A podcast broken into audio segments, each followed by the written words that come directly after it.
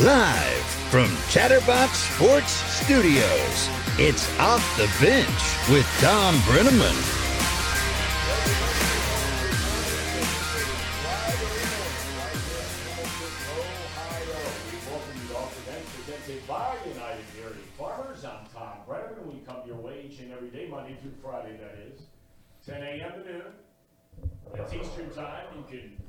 Check us out on YouTube slash Chatterbox Sports. We ask you to please subscribe to the program. Paul, you alive over there? I am alive over here. You sure? I am. Very alive. If you prefer to join us in podcast form, please do search Off the Bench with Thom Brennaman. And you're dialed in. Before we go any further, fellas, I want to say good morning. Casey, you're still sporting the colors. A little surprise, Paul pointed out earlier, this being Steelers week. Those are Steelers colors you're sporting there. Very surprised. Yeah, um, I won't lie. Uh, the thought did not cross my mind that it was Steelers Obviously. week because I'm just not that worried, I guess, about them. But I don't know. I was actually trying to wrap NKU a little Okay. bit longer. That, leader that of men. That Leader of men. some Darrin pub. Horn, leader of men. I might go buy season tickets after that interview with him yesterday. It's great. Get down to BB&T. Let's go. It's a great arena. It is. Great arena. Rocking the other night. You were there. Yeah, We're going to talk about Xavier's game tonight. You'll be there tonight. I will. We'll talk about that a little bit later on. Well, last night, fellas, did you happen to watch the Thursday night football game last night? I caught the fourth quarter. I I was yeah I was watching uh, uh, a lot of it. Okay. well, the AFC South leading Tennessee Titans traveled to Green Bay to take on the Packers. And I have to tell you, like a lot of you, I've watched a lot of football. It was this close to being almost a perfectly played game by the visiting team in every way offense, defense, special teams. Ryan Tannehill, anybody ever heard of him? Uh, yeah, Ryan Tannehill hits 22 of 27 for 333 yards and two touchdowns. The Titans' decimated secondary keeps Aaron Rodgers in check, and boy, did he miss some throws last night. He even admitted it after the game in the press conference. I listened to the whole thing sitting at the airport waiting to pick up our daughter. Tennessee wins 27 17, 7 and 3 on the year. Do you realize the Titans are the only team in the NFL over the last three seasons, not Buffalo, not Kansas City, pick any other team you want. They're the only team in the NFL the last three seasons to start the year at 7 and 3. Mike Vrabel, one of seven coaches hired in 2018. He is the only one still employed as a head coach. A Buckeye. A Buckeye. Bengals and Steelers set to tee it up at 425 in the Steel City. That's on Sunday. Cincinnati in search of its first division win in this, its fourth attempt. As you know, they lost to the Steelers week one, turned it over five times, four interceptions, a lost fumble, all by Joe Burrow. No Ja'Marr Chase in this one, looking more and like DJ Reader is a go. Not a slam dunk yet. Kenny Pickett makes his first career start at quarterback against an AFC North opponent. Now the spread opened at five and a half. It's now down to four, Paul. The wise guys must know something. Yeah, big money came in early on the Steelers at home, and uh, game got flexed. It's still sitting around four o'clock. So, all right, well, it is sitting around four o'clock, but it's also sitting around four points. Yeah, uh, it's over a field goal. Bengals. I don't. I don't know. I.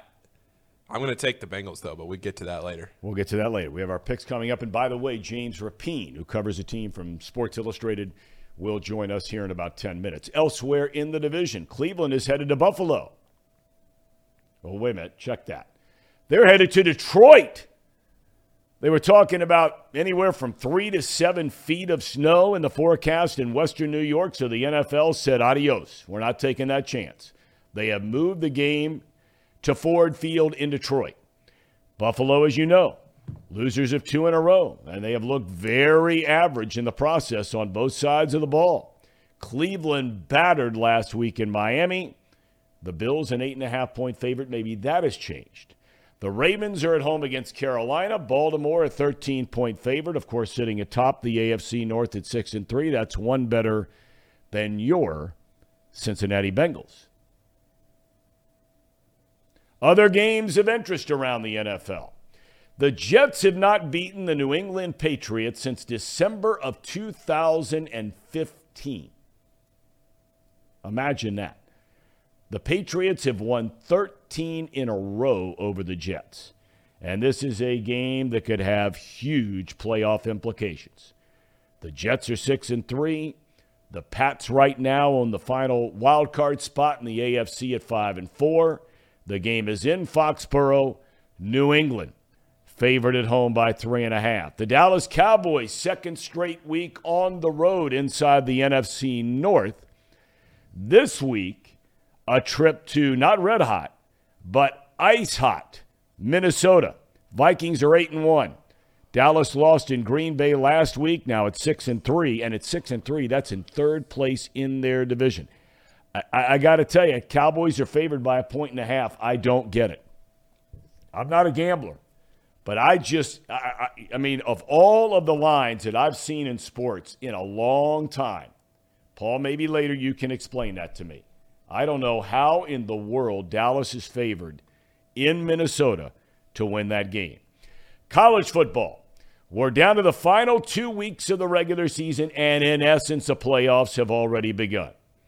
Number 25, UC plays Temple at 4 o'clock. You can watch that on ESPNU. By the way, UC's opponent next week, they have to win that game at Tulane. Tulane hammered SMU last night, scoring a whopping 59 points in that game. Number one, Georgia is at Kentucky. The Dogs favored by 22 and a half. 3:30 kick on CBS. Number two, Ohio State, also at 3:30 on the road as well at Maryland. Buckeyes favored by 27 and a half. You can watch that one on ABC. Number 3 Michigan at home against Illinois, favored by 18. The Illini started 7 and 1. They've lost their last two. Number 4 TCU undefeated in a huge rivalry game. Their big rival is Baylor. That's a noon kickoff on Fox. The Horned Frogs favored by two and a half. And number five, Tennessee, on the road at South Carolina. The Gamecocks, they had won five out of six. And then they go to Florida last week and give up like 400 rushing yards. That's a 7 o'clock kick on ESPN. Volunteers favored by 22 and a half. And out west, another big rivalry game. Number 7 USC to Pasadena and the Rose Bowl to play 16th ranked UCLA on 8 o'clock kickoff. That one on Fox. The Trojans, a two point favorite. Baseball, Aaron Judge named the American League's most valuable player after clubbing an American League record 62 home runs this year. He got 28 out of 30 first place votes. And on the National League side, Paul Goldschmidt of the Cardinals is the most valuable player. He edges out Manny Machado and teammate Nolan Arenado. College hoops, Kentucky a winner last night, and the big one tonight, Paulie the big one tonight at the Cintas Center. Sold out. That'll be rocking. Number 12, Indiana comes to town to take on the undefeated Musketeers.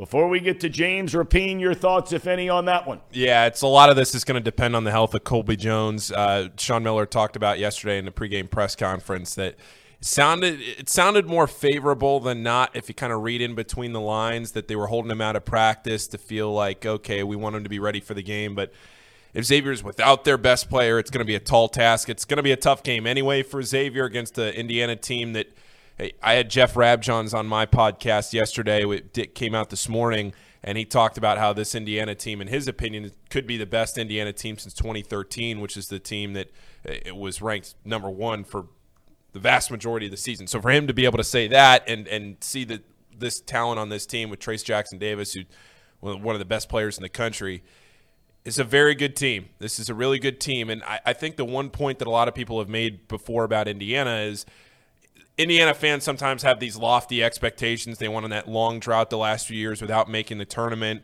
and Indiana doesn't live up to expectations. Well, sometimes those expectations are just too high, and you're still thinking the program might be what it is from a long time ago, that it just wasn't. Archie Miller just didn't have the success that he was hoping to have. Now it's Mike Woodson coaching the Hoosiers. So I, I think uh, I think tonight it's a big measuring stick game for both teams because Indiana has really struggled on the road. Um, it, it, over the last few years, they really, they really, really struggle in non-conference road games. And with Sean Miller back, this is this is Xavier's first test with Sean Miller back. So, uh, yeah, it's gonna be it's going to be rocking. Well, I hope the Jones kid can play because you want to see everybody at full strength. I mean, we lose sight of the fact have these big games, these out of conference games and intersectional games and so on and so forth. And uh, it's still only November. Long way to go. See how everything plays out. Uh, apparently, you know, a lot of the guys in the chat already uh, waiting for me, Sir Boy Wonder, waiting for me to light up Casey about Ryan Tannehill. I'm not going to do it. I'm not going to do it. You know, one thing I did hear last night, we're going to get into this a little bit later on. I know James Rapien is coming up any minute now. But I heard uh, last night sitting at the airport waiting for our daughter's bag to come in. Um, I was sitting out in the, you know, the, the, the, cell phone lot, whatever you do over there. Yeah. And uh, had the radio on, and, and, and, and I wish I could remember the guy's name because I really like this guy. He's a talk show on ESPN radio. He's been around for a long time. Uh, he was on after the game last night, and they broadcast the game on radio. Um, this year in the NFL, through 10 weeks, teams have rushed for over 36,000 yards. Okay? Yep. That is the highest total through 10 weeks in an NFL season since 1983. And it was very interesting. Long-time offensive lineman for the Green Bay Packers was on the air. Mark Tauscher. He's in their Ring of Honor. And he had said, you know, like like many things in life, cyclical, that kind of thing, but talked about how, and, and he pinpointed uh, Dwight Freeney, great pass rusher, Hall of Famer, will be, um, with the Indianapolis Colts, and how teams on defense with offenses starting to throw the ball a lot having to cover more athletes out on the field. The defenses started to get leaner and leaner and leaner. You don't have the big bruising linebackers. You're playing five guys in the secondary frequently. Uh, your linebackers are asked to cover tight ends and be more athletic than maybe they once were in years past. Uh, and so defenses, in his estimation, uh, have gotten smaller. And so there are some teams that are saying, okay, well, if that's what teams want to do, they want to be lean, more athletic, then the teams who make the decision, we are going to pound and pound and pound. Now, last night, for example, the Titans. Travis Henry didn't have a big game. He carried the ball 28 times for 89 yards. But the point was made that even though he was only averaging three yards a carry, a little bit more than three a carry, that the Ravens are the kind of team, and there are others in the NFL, they're okay with that. They're okay with that. They would put themselves, and Tannehill talked about this after the game, they'd run it, they'd run it, they'd get down to third and four, third and three, third and one. Their play action was incredible. Packers having to load up the box. And Tannehill was just so accurate. That's the best I've ever seen Tannehill. I mean, I know I talked him up yesterday, but I mean, he was he made some unbelievable throws last night. But the point being in this thing is, you know, sometimes the point was made that you can't get wrapped up in your yards per carry, and that the Titans are one of those teams that don't. They're going to wear you down. They ran it 30 plus times last night. They threw it 27 times last night. Conversely, Aaron Rodgers, who has been saying for weeks, we need to run, run, run, run. I don't know if that's a shot at Matt LaFleur. I have no idea. But last night, the Packers run it 18 times. And this wasn't some blowout game. I mean, the Titans were in control of the game, but it wasn't a blowout game. I mean, Green Bay was right there. A stop on a third down, convert on a third down, make a play down the field, and they have a chance to win that game. But they run it 18 times and they throw it almost 40. When Green Bay beat Dallas last week, Aaron Rodgers threw the ball 20 times in the game. So, you know, maybe we're guilty around here. I am sometimes of looking at, you know, Mixon. He's averaging 2.9 a carry, 3.3 a carry, whatever it might be. And then the Bengals just abandon the run game and they start slinging it all over the place. Well, you know, if you buy into that theory, and clearly teams are because they're running more and running more effectively, more frequently than they have in 30 years, 40 years, right? My math, right? Yeah, 40 years, 1983. That's 40 seasons ago. Yeah. I don't do math in public, and you just found out why. I thought it was a very interesting philosophy. Yeah. Is James here yet? Uh, yes, yes, he, He is. is. He is. Okay, let's get right to James Rapien because he's got a hard out today. Uh, James, thank you on short notice for taking the time to join us today. The mood around the Cincinnati Bengals. They'll jump on the plane tomorrow and head to the Steel City. We know the Steelers have been a nightmare, 35 and 12 against Cincinnati going back to 2000. Not that that matters now with different coaches, different players, et cetera, et cetera. Although the Steelers beat them in week one this year. What's the mood around there? Well, I, I certainly think they're confident, but they they know how important this week is and getting off to a good start, getting your first division win, but getting off to a good start in this stretch that is as tough as you could ask for of an eight game stretch. I mean, this might be their easiest game over the next eight weeks on the road at Pittsburgh. That's that's never easy, and and I don't mean to phrase it that way, but it's that game or maybe visiting Bill Belichick on Christmas Eve, which doesn't sound like fun to me. Probably the last place I'd, I'd want to be is, is Gillette Stadium on December 24th. But that's the reality the Bengals are facing right now. And at five and four and a bunch of teams with three losses or four losses in the AFC, it's a, it's a must win. I think that's fair to say. But they're confident. I don't think they're cocky. I also think they know what's at stake and how important Sunday is. All right, health wise, uh, walk us through where they are. Uh, I know Hilton yeah. had said right from the beginning, no matter what, he was going to be on the field, so he'll be back. That helps certainly. Um, DJ Reader, any update there? Oh, Reader's going to play, and okay. the Bengals have pretty much said that. But he's looked good in practice. He's been a uh, a full participant, I would say, from what we've seen. But he's not technically on the roster, so you don't have to to give him a practice designation. But yeah, he's practiced back to back days. He's going to practice today. And it's a huge, huge get to get him. And then obviously they're not going to have Ja'Marr Chase. They're not going to have Josh Tupou. So uh, they're down uh, a defensive lineman, a defensive tackle still, even though Reader's coming back. And then obviously Chase, we know how valuable he is. So uh, that, that might go along with your your running the ball philosophy without having Chase this week. Well, didn't you? I mean, I don't know if you heard that stat last night, James, but but but again, I was yeah. just sitting in the parking lot listening, and and and I was, uh, you know, I I don't get wrapped up in a lot of stats, but I found that one when you're talking about, you know, through ten weeks of a season, more rushing yards this year than there's been since 1983. Mm-hmm. Yeah, I, I think the Bengals, there are going to be some games where they do. They have to run the ball and and run the ball more than they're used to, more than we're used to seeing. I also don't think they can win regularly like the Titans do. It's just that's not them. And uh, to, to be honest, you look at the Bengals receivers, even without Ja'Marr Chase, if T. Higgins and Tyler Boyd were on that field last night, they'd be the two best receivers on that field between both teams. So th- that's part of it. That said, can the Bengals be balanced? Because they're a pass first team. They have Joe yeah. Burrow. Eh, but can they be balanced, especially without Chase? I, I do think that part is crucial for their success. They might not have to run it 40 times, but can they be efficient and run it more than we've seen recently? And eh, up until, uh, of course, the, the Panthers game when they were able to get things going and average seven yards a carry. You're down there every day at practice. Um, what, what's an update on, on where the team thinks Chase is at this point?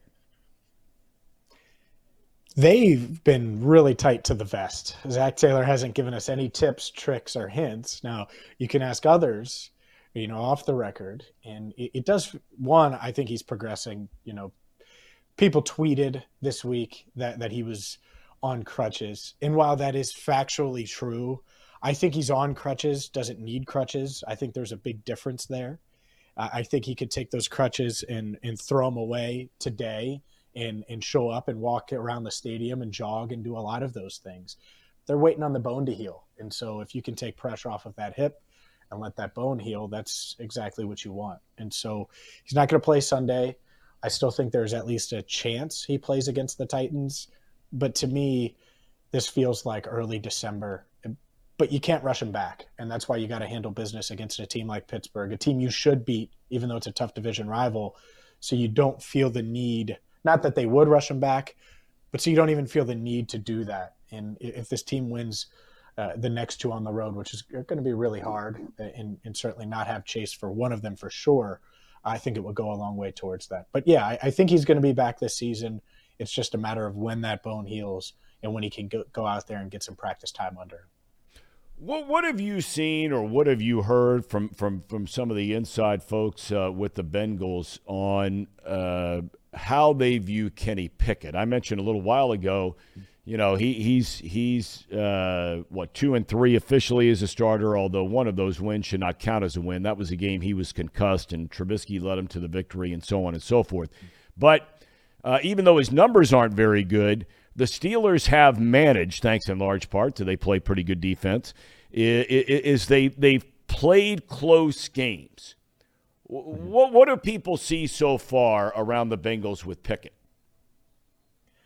I think they certainly believe he's talented, but also young quarterback that you can take advantage of and, and force into some mistakes. And that's got to be their mindset going in. Now, a couple of things. One, you don't want the Steelers rushing attack to get going. It showed some signs of life against the Saints. I think that's the first thing outside of turnovers. Make sure Kenny Pickett is still dropping back and having to throw it against the secondary that even without Chidobe Awuzie, they have confidence in that, that can go toe to toe with these Steelers skill players.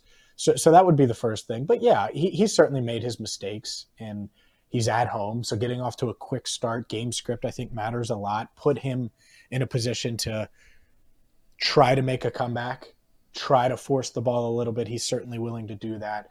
And uh, and if you do that, then take advantage of it with a Jessie Bates or a Vonn Bell or you know maybe rookie on rookie crime with Cam Taylor Britt. So they certainly have options uh, to to get after Pickett. And part of it too, can you get pressure with four and not blitz him? If not, will Lou Anarumo be able to confuse Pickett? He doesn't blitz a lot, but confuse Pickett a few times and take advantage of of the rookie. I, I think that that's possible and it's realistic uh, but they got to do it because this Steelers offense isn't good. They, have they've, uh, they've struggled for most of the year. They're not explosive, and so get off to a quick start and uh, and then don't let up. When you look, and, and you and I have talked about this before, I mean, I think we all agree that Sam Hubbard is playing the best football of his very young NFL career. Uh, Hendrickson, Pro Bowl guy, uh, at it again this year. Um, do you feel like, and, and, and Carter has certainly not been uh, anything to speak of so far in regard to putting pressure on the quarterback. And I've asked you this before, but as we move forward, and I know Reader, you know, certainly would give them some push up the middle, and Hill has, has really been a nice addition to this team the last couple of years.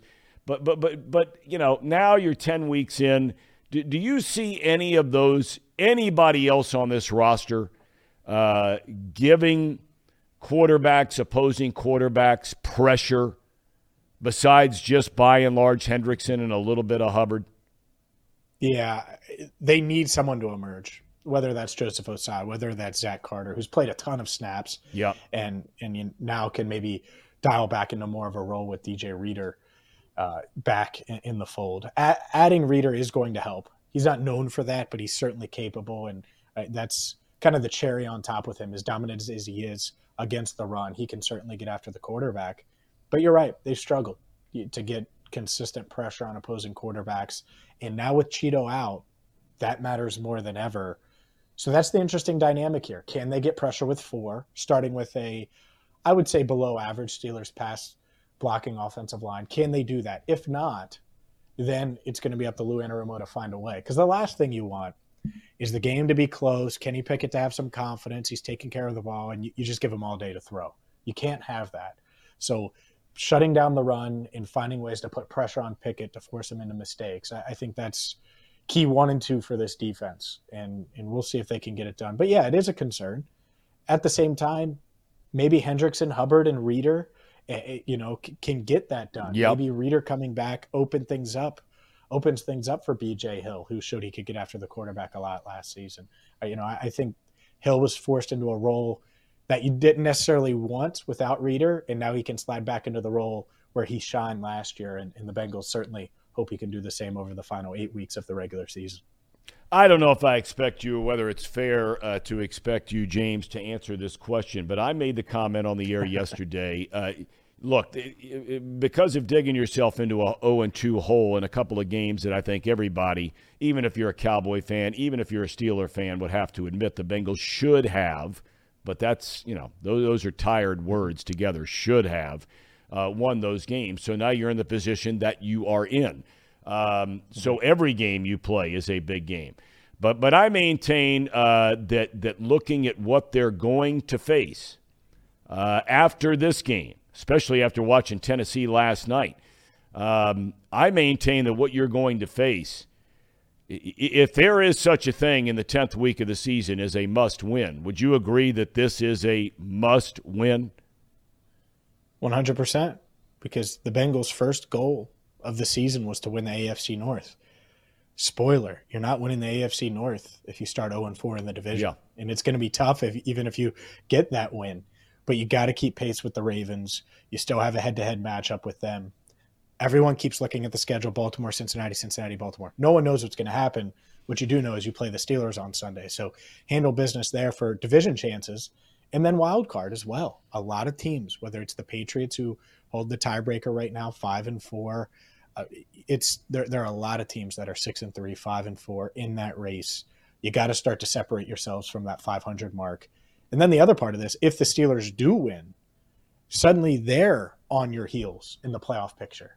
And that's the last thing you want because they would hold the tiebreaker over you with two point. victories. So th- there, there are a lot of reasons why, and they have some winnable games coming up too. When you look at their second half schedule, there are a lot of reasons why they need to get this game. The first one is obviously the division, but you're looking at that schedule. If the Bengals are going to make a second half run, this is a game they should win because this might be the easiest game remaining, at least on paper.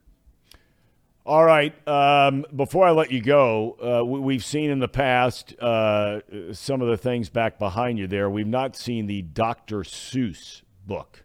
Oh yeah, you you like that? I, I do very, very much. Now, now, now why did that make an appearance now? It was on the bookshelf. Decided to to switch it and, and put it on the backdrop. I like to rotate things a little bit, keep you on your toes. Yeah, but Dr. Seuss. I mean, there are a lot of things I would expect maybe from James Rapien. I don't know you personally. You want me to but I read mean, it? I can read it real quick. I, I believe me. You would actually that would be perfect for the people that watch and listen to this show regularly, because uh, among that group and the Ham and Eggers over here, and Casey and Paul, myself, I would include. I think our intelligence level is very, very close to Dr. Seuss. Well, I was No, gonna I, say I just uh, go ahead. that that the places that we'll go, that is that is just actually a, a, a sign of where the Bengals will go. He has them on the shelf. The places we'll go. We'll, we'll, we'll be going to victory. Oh. We'll yeah. There you go, James. Wow, There we go, Boy, James. there's a stretch. wow, second half foreshadowing. Yeah. I won't places deny we'll it. go. Yeah, well, Casey has. Uh, he, he, he- you've been with us a lot, and we got to let you go. But James, thank you so much for your time and uh, safe travels to Pittsburgh, and we'll look forward to catching up with you soon. Again, really appreciate your time very much. Of course. Yeah, thanks, Thom. Appreciate you having me. All right, James Rapien covers the Bengals each and every day. Nobody better than that guy covering the Bengals. You want to know what's going on? You know what's going on. You had something to add to that, Casey? You sure? Yeah, I'm sure. I just uh, I thought it was a, actually a great great addition to his uh, to his shelving, his, his uh, backdrop. All right, let me ask you one question. Yeah. Okay, because you know, still to come, we've got a lot of time here to talk about lots of things going on, pro, college. We've got our picks at 11:30. No other guests lined up today because we have lots to talk about. But I- I'm going to give you a second to think about this, and we're going to go to break. Okay? If you had to pick one book to all of a sudden show up on the shelf behind you, okay, which he chose Dr. Seuss this week. If you, Casey, if you, Paul, if you at home, and here on the chat, we've got thousands, if not tens of thousands. Uh, what book would you put up there? Okay? Think about it. We'll think about All it. right. And, and and again, I mean, this could be your own personal set of beliefs. I mean, maybe maybe you like the Bible back there. Okay. Um, maybe it, it, it, it's it's a book you just finished that that you you, you know you really want to kind of subliminally let people know that you know is a good read. Like my dad, he's been touting. I mean, I've read just about every Stephen King book, and my dad has too. I've not read the newest Stephen King book, so he's been he, he was talking about this on on our show a couple weeks ago. So if he had something behind him, maybe that's something he would have put up. Maybe it's something from a philosophical standpoint in your life, okay? Like The Fountainhead by Ayn Rand. Uh, have either one of you guys ever heard of that book? Thom, I really appreciate the fact that you're giving at least me enough credit to say that I read books. I, I sincerely appreciate that. Well, you read you read newspapers and you. That's Are not a you book. not a book reader? I read so much. I read the news so much. I don't read a ton of books. Okay. I will have a. I will have a pick. I am thinking of a book. Okay. I'll Uh, have a Casey, pick are too. you a book reader? I'm not really a book reader either, but I will have a pick. Okay. I, I have one I'm thinking of. Okay. We'll get Well, to it. We're, we're waiting for some of you uh, to chime in. AJ says maybe Little Women, uh, where the red fern grows. Um. Okay. I, I, I want to hear what some of you would choose.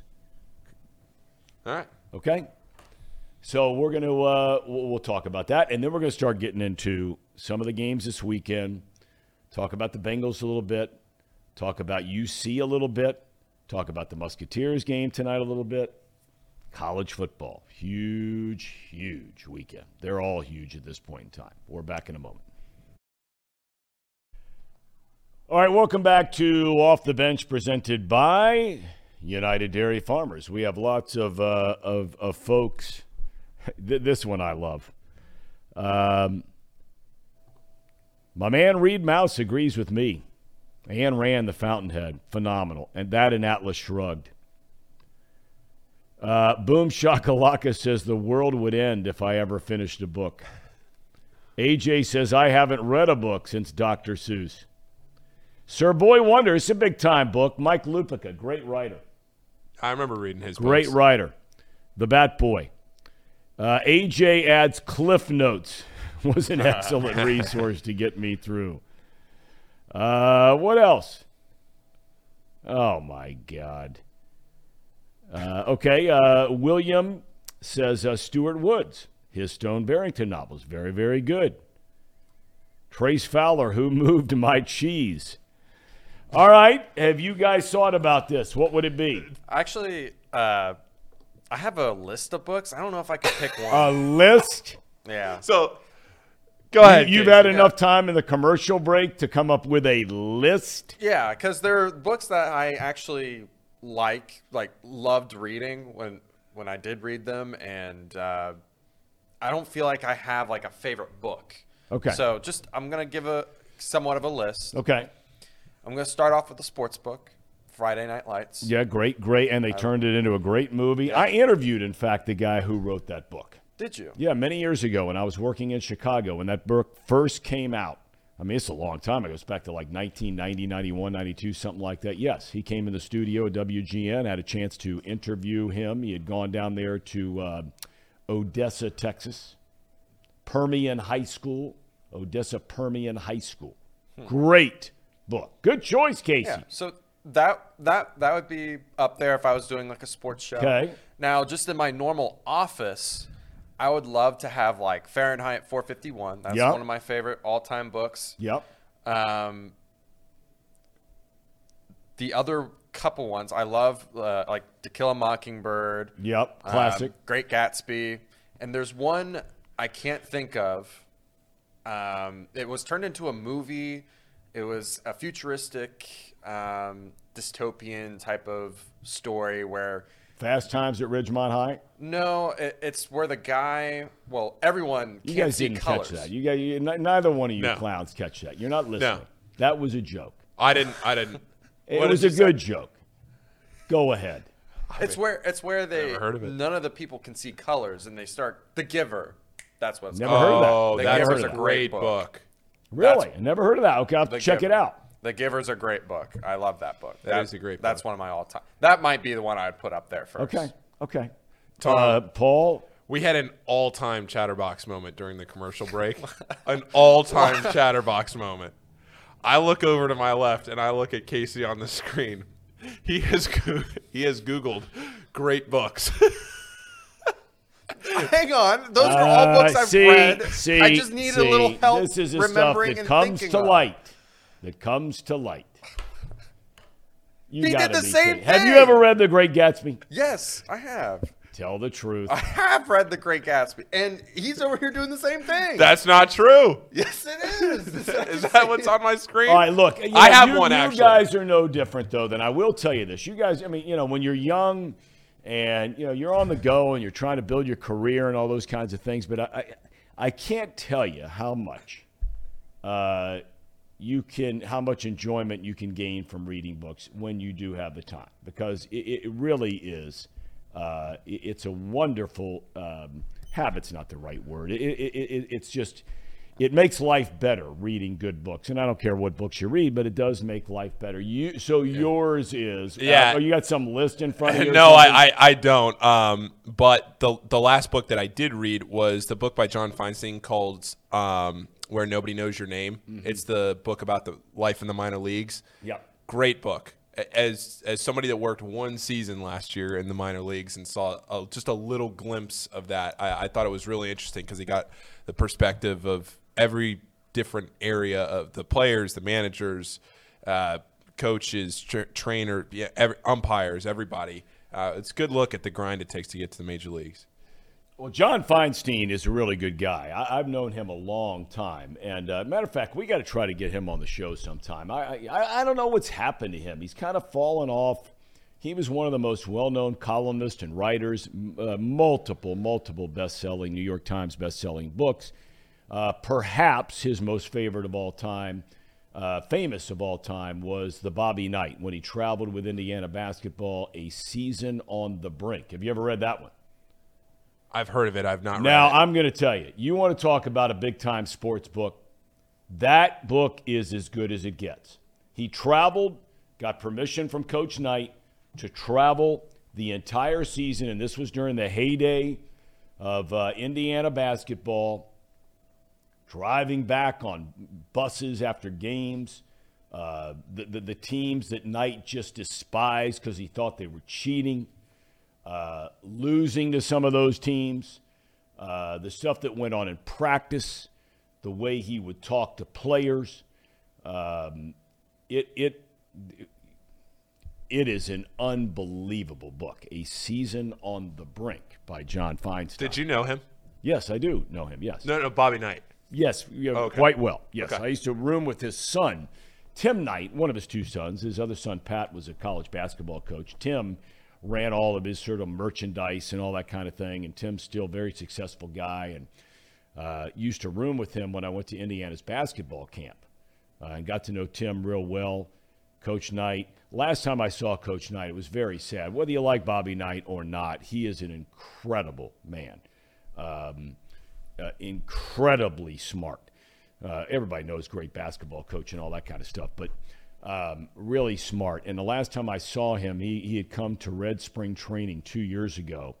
Um, and um, he, he, was not in a good place uh, mentally. one of my favorite stories I ever had. I'll tell you a quick Bobby Knight story. So, the year uh, he leaves Indiana before he's hired by Texas Tech, uh, there was a big Indiana booster who had a home out in Arizona. I was living in Arizona at the time. And uh, back in those days, I don't play golf anymore, but used to play golf back in those days. And so it was Christmas Eve day. Bobby's in town. I talked to him a couple times and said, hey, let's go out and play golf one day. He's like, absolutely. Sounds good. So we decided we're going to go play on Christmas Eve morning in Arizona. So I've got one friend of mine who I tell him this is going to happen, but then I have another friend of mine uh, who is a huge Bobby Knight, Indiana basketball fan, whole nine yards. Good friend of mine, guy named Mike Walsh. And uh, so I said to Mike, hey, you know, let's go play golf uh, Christmas Eve morning. Says, great. So we get out, we're on the driving range. It's Mike Walsh, another friend of mine, Scott Snyder, and me. And all of a sudden, we're standing there, and my buddy's kind of looking off, and he stops hitting balls, and he's like, man, he says, Is that Bobby Knight over there? And we kind of turn around and, you know, not, not tipping him off, of course. And, uh, and I'm like, oh. I'm like, there's no way Bobby Knight's over here. You know, no chance. Well, here comes the general. Comes walking right up. Says, All right, boys, who's my partner today? It ain't Brennaman. Who's my guy? And my friend looks at me in a complete state of shock. I said, Coach, this is your partner, Mike Walsh. And I thought the guy was going to literally um, have to change his pants. it was it was a great moment. One of those moments in life you just you, you never forget and you're grateful for it. What are some of the other? Uh, How did Mike play? Mike's Mike's a good player, okay. and, and, Bobby. It was funny. He, you know, he, you get to be a certain age in golf, and I don't, like I said, I don't play anymore. But you get to be a certain age in golf, and and guys who get a little bit older, instead of hitting, you know, seven irons or nine irons. They start hitting these seven woods and nine woods. So we were getting up on like 16 or 17, tight match. And Bobby pulls out some, you know, eight wood or nine wood or something. And, and I make some comment. I'm like, you got to be kidding me. A nine wood? Who in the world hits a nine wood? Well, he steps up there and whacks it like four feet and you can only imagine the language that was uh, sprayed around that golf course then about you can take that nine wood and blankety blankety blank. But it was fun. The general. Um, Leif Erikson says, I only read comic books. Thor comic books, to be exact. Oh, th- thank you. Brave New World. That's a good one. Really good one. Um, Boy, uh, Casey, they're killing you for looking up a list. That was my fault. I put Casey they're out on an island. I shouldn't. I you killed Casey me, there. And I didn't even use like half. I didn't even use most of the books that were on the list. You didn't agree I, with Google's great books list. I did not. I put Friday Night Lights is definitely not 10, top ten books of all time, and neither is The Giver or Fahrenheit 451. Which, by the way, Sir Boy, it's about books that are banned, and there's a guy Guy Montag that burns books and he realizes he shouldn't be burning books. Get him, Casey. So he's like, I, I, I couldn't tell you exactly. It's been like five years since I've read the book, probably longer than that. But it's a good book. I like it. Okay. He realizes he's he shouldn't be burning books. It's a dystopian. I should, Anyways, I should have been a better teammate there, Casey. Should yes, have been a better teammate. you did the exact same. I thing. did. Did I? I may. I'm, I may have used the Google tool and I love I Spy. Okay. but I mean, when you have to, when you have to go to list on your computer for books, Casey. Hmm? Boy. Maybe you should have pulled up the autobiography of Ryan Tannehill over there. Oh, God. You want to do this now? Let's just do this now. You know, look, look. The Bengals have a, a like James just said. Everyone knows it. You know, they, they've got a game to focus on this week. Okay, this is a game they have to win over the Steelers, and we can talk about that game in a minute. But, but, but, we said on this program three weeks ago when they went on this little run against these crummy teams they're playing, the Panthers and the Falcons, and you know they, had the debacle against Cleveland or whatever. But we made the comment on this program a couple weeks ago. For me, still, the game then, the game now, which will determine the fate of the Bengal season if they win this week. They lose this week. I said it already. They're done. D U N, done. Stick a fork in them. They're not going to go to the playoffs. Um, it's next weekend. That's a good looking team. That is a good looking team. Yeah. So, first off, if we're gonna talk about the Titans at all, that game that Ryan Tannehill played was probably his best game he's ever played. I would agree.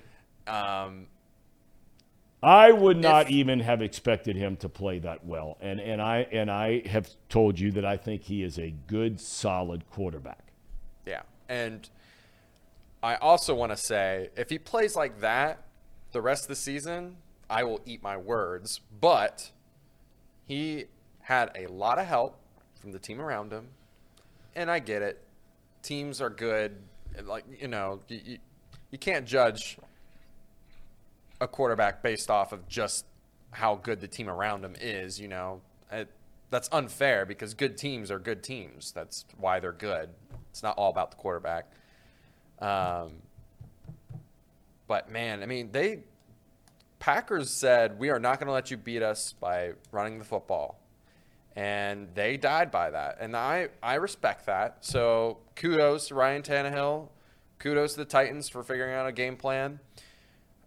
The reason why I don't think that's going to work though against the Bengals, and we saw it in the playoffs, if DJ Reader is back, like back back, healthy, they're not going to be able to run the football against us, and we're going to be able to play that two high shell, and Jessie Bates and Vonn Bell are going to be able to just have a field day. Um, they're not going to let Ryan Tannehill throw the football like that, and I don't know. I uh, I am nervous about the game now, just because I hope that didn't just start the Titans' streak of really good play. They play really well November, December. Um, that's what happened last year, and that's been uh, kind of their forte in the last couple years. Am I right? Yeah, well, I mean, they're the only team I mentioned in the in the monologue. They're the only team in the NFL, the only team that has started now three consecutive seasons, the last three years, seven and three on the year. Now they play in a crummy division, so they get some breaks in that regard. I mean, you know, the the the, the Colts have been down. Jacksonville's terrible, and um, who am I forgetting in that division? Texans. Yeah, I mean, come on.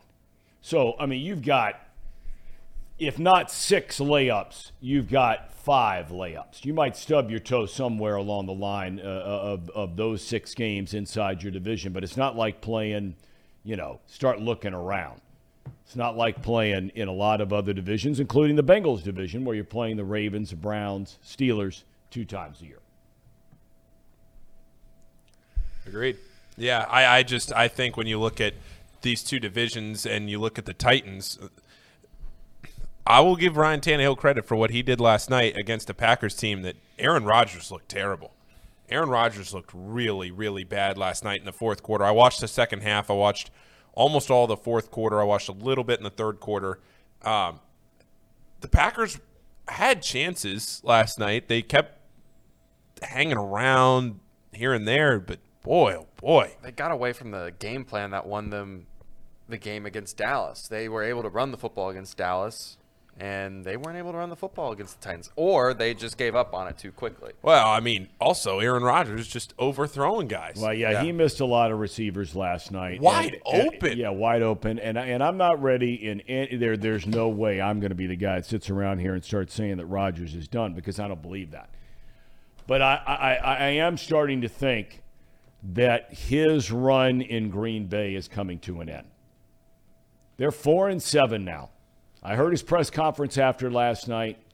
Uh, whether you like Rodgers, don't like Rodgers, you know, the whole vaccine thing and all that. I mean, people get all worked up. Um, but but but clearly there is is friction there uh, in terms of play calling um, with his head coach, who is a play caller, Matt LaFleur. There uh, is clearly, um, even though he was given the big contract, there is clearly friction with Rodgers and the personnel decisions uh, that are being made by ownership or the GM or both about guys they let leave. Case in point, Davante Adams, among others through the years. I mean, back when James Jones was a really good player for them. He wasn't their A receiver, but he was like a Tyler Boyd for them. And they let him walk out the door. Jordy Nelson, they let him walk out the door. Um, Randall Cobb, they let leave, then they bring him back. So, you know, th- th- there's a lot going on there. And I think this is going to be one of the most interesting stories to watch in the NFL um, that, that doesn't necessarily pertain to a playoff team because the Packers aren't going to the playoffs. They're not. They're four and seven. You look at their schedule. I mean, next week they're playing Philadelphia on the road. So they, they've got games like that uh, the rest of the way, playing a first place schedule. And so they're not going to the playoffs. But what ultimately happens in Green Bay? Does Rodgers stay or do they let him go? Do they start Jordan Love a couple of games this year? There have been there have been uh, very prolific uh, NFL writers that have speculated and predicted that if if the Packers reach the point where they are right now, that you might see Love get a start or two before this season is over. And you heard Brian Billick when we asked him about that last week. He said, if you do that, you know you're done with Rodgers forever. So then what does Rodgers do? Does he go to another team or does he retire? No, he'll go to another team. Well, I I just want to bring up his contract, which is this was signed March 14th of 2022. Yep. He signed a 3-year, 150 million dollar extension with a staggering 101 million of it guaranteed. That's going to be really hard to get rid of him per se. Like they, they, trading him might be out of the question for some of these teams. I mean, unless he goes to a team with a ton of cap space, which isn't uh, usually a really good team at the time. You know, the, the, those are usually teams that are rebuilding. I mean, I just don't. I think they're stuck with Rodgers for the time being, and I don't know what you do. I don't know how the the the guaranteed money is structured. I don't know if it was all guaranteed for this year or if it's like spread out. Um, to, to, to compensate. Well, I have no doubt, without looking at it, I have no doubt that a huge chunk of that, precisely for cap reasons, was guaranteed in a signing bonus. Right. Right. And I, I don't know if, because the way contracts work, I, the three years might actually be like five years because Right. that. So I don't know like how much of that money they're willing to just say, all right, let's move on from Rodgers, let's trade him, or let's. They're definitely not cutting him. Let's get that out. Of the Well, you're going to have to, like you talk about, and you, you make a great point. You're going to have to, if it comes to that, the Packers are going to have to pay some of that salary right. in some form or fashion. And, and look, I mean, if he's getting paid what 40 million, 50 million a year, whatever it is. Yeah, 50 Okay, million whatever it is. If you're getting 50, Packers might have to pay 25. That's 25 less than you were going to pay him, That's true. right? Yeah. Right. So um, I- I, I think everybody understands that if it comes to that, and we're not suggesting it's going to come to that, although I think it's going to come to that.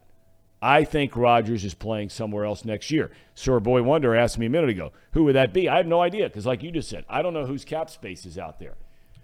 I can, I know one thing knowing Rodgers and the kind of guy he is and his personality, he has played with a chip on his shoulder his entire career about being overlooked in that draft. When he was waiting and waiting and waiting and waiting, thought the 49ers, a team he grew up rooting for, was going to draft him. They didn't. They took Alex Smith. Um, boy, there's one for the ages. And Smith was a good quarterback, ain't Aaron Rodgers.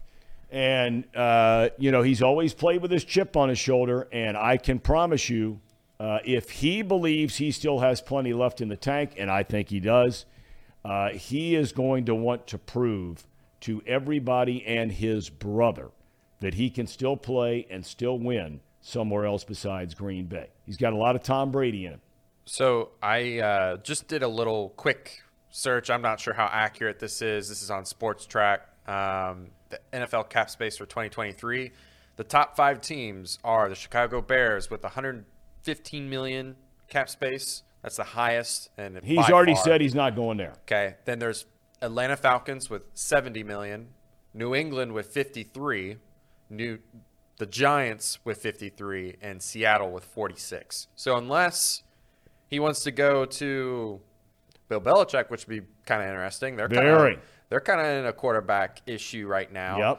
Yep. Um, or like the Giants. Well, Seattle also- would be Seattle would be if uh, just looking at those teams from the most intriguing would be as you point out Belichick without a doubt. Yeah. But when you consider that Rodgers is from the West Coast, from Northern California, uh, Geno Smith, this has been an unbelievable ride. But he, you know, if you can have Aaron Rodgers or Geno Smith, who you take? Yeah, Right. I'm probably I mean, taking Aaron on. Rodgers. It's not a. Yeah, No, not no, not even. especially with Rodgers. DK, with DK Metcalf, like as Tyler Lockett too. Man, that'd be deadly. But yeah, I mean, Who, who, who, just out of curiosity, who are like six, seven, eight, nine on that list? yeah. So uh, Bengals are at six, which is good news for us. I didn't, I didn't know that. Um, Houston, seven. Baltimore at eight. The Raiders at nine. Houston. That would be another interesting one. He's not going to Houston. They'll get their brains beaten down there. It'd be interesting to see him in the Raiders, just to get back with Davante and see if the magic's still there. Other than that, I mean, there's the Colts. I, Colts don't have a lot of money though; it's 25 million, and at that point, you're starting to get to the point where you're not going to have any more acquisitions after that. Um, so. E- Either it's to me the only teams that make sense for Rodgers is Seattle, Raiders, Patriots, and maybe the Falcons. And that's that's a that's a push on the Falcons because I Big don't think he's gonna want to. I don't think he's want to go to a team like that. No. I mean, they've got some guys like Kyle Pitts and the Drake London, but I I think they've definitely transitioned into a run heavy first team. So, what do you think, Paul? What what? Uh, Rodgers going to Las Vegas would fit right in. Just the the culture, the the black and silver, the the Raiders, Davante Adams. I'm not saying he's doing it, but man, it would culturally it would fit in. Was it Plunkett? Who who was Yep. the, yeah Plunkett? Wasn't he a, like Yep. a Yep. gunslinger type? Yep, yep. He kind of got near the end, and, and everybody kind of said, you know, he's he's he's done up there in New England. Him and Randy Vataha and all them had it going on, and then um, you know they bring him there. Uh, John Madden, the head coach. Of course, they, they had great players all over. I mean, golly day, those, those were some unbelievable Raiders teams. That's when it was fun to watch the Raiders. That whole thing is such a mess now; it's unbelievable. I don't understand what's going on with them. Well, and, you know, the owner comes out and backs uh, Josh McDaniels. Wow. And Davante Adams and Derek Carr both came out uh, praising the owner for backing McDaniels. Wow. I don't know.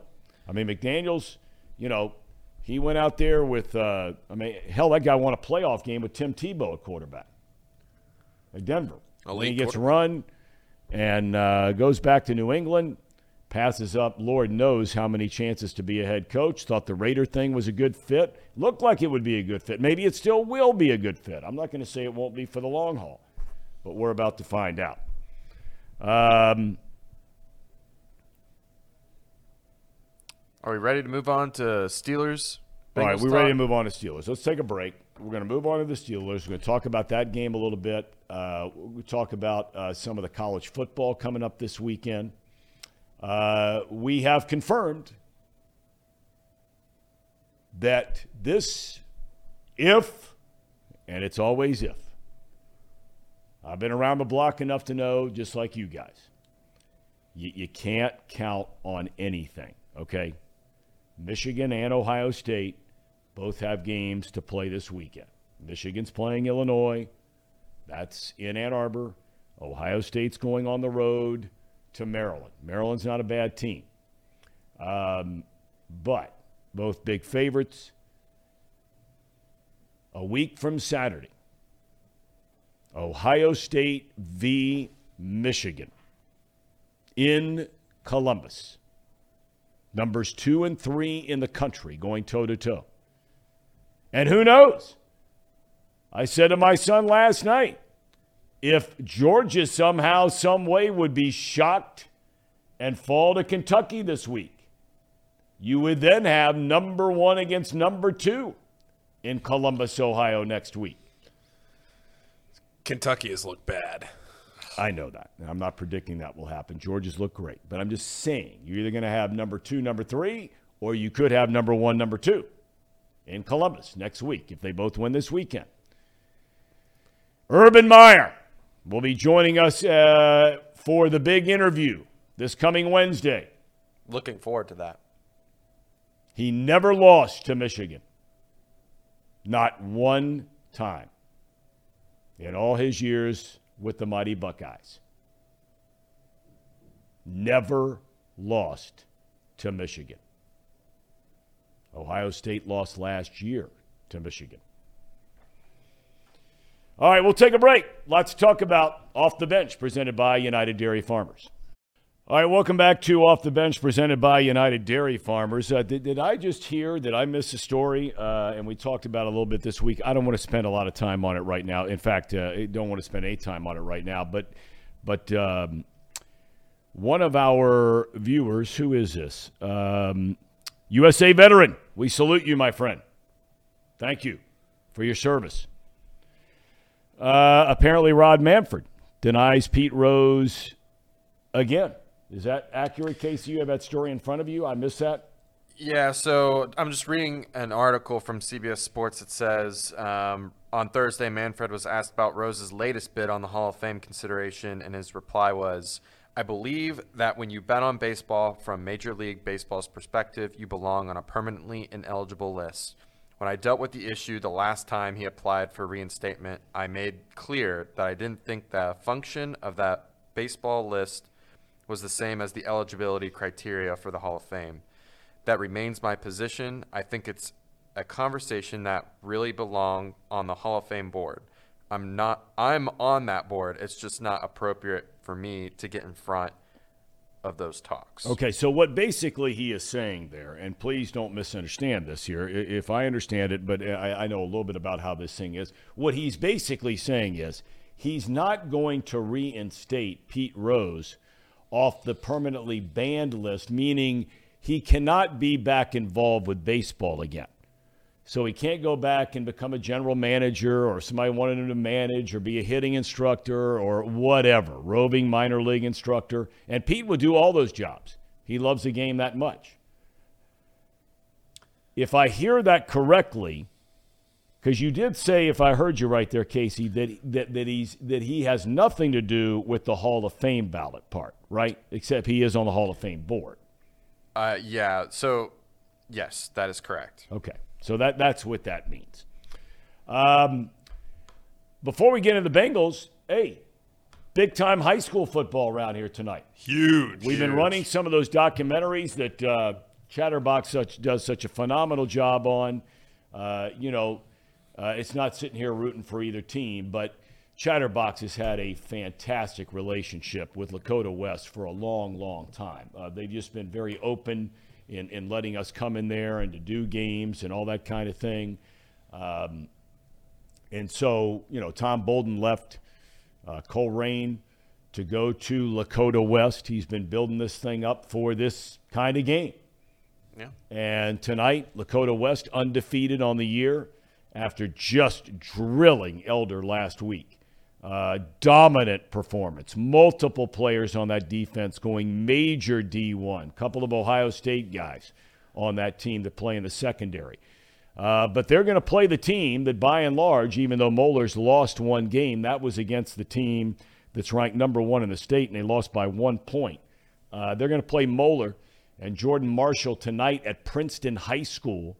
Uh, trip to the state Final Four on the line tonight. Lakota West v. Mo. Thoughts, if any?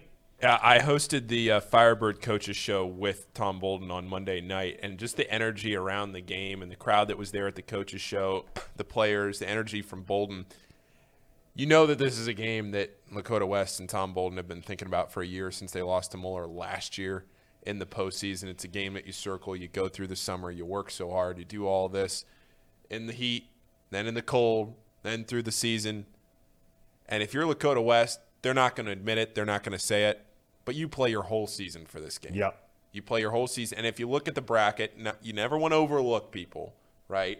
But just as an outsider, right? I I don't have any stake in either team in this game.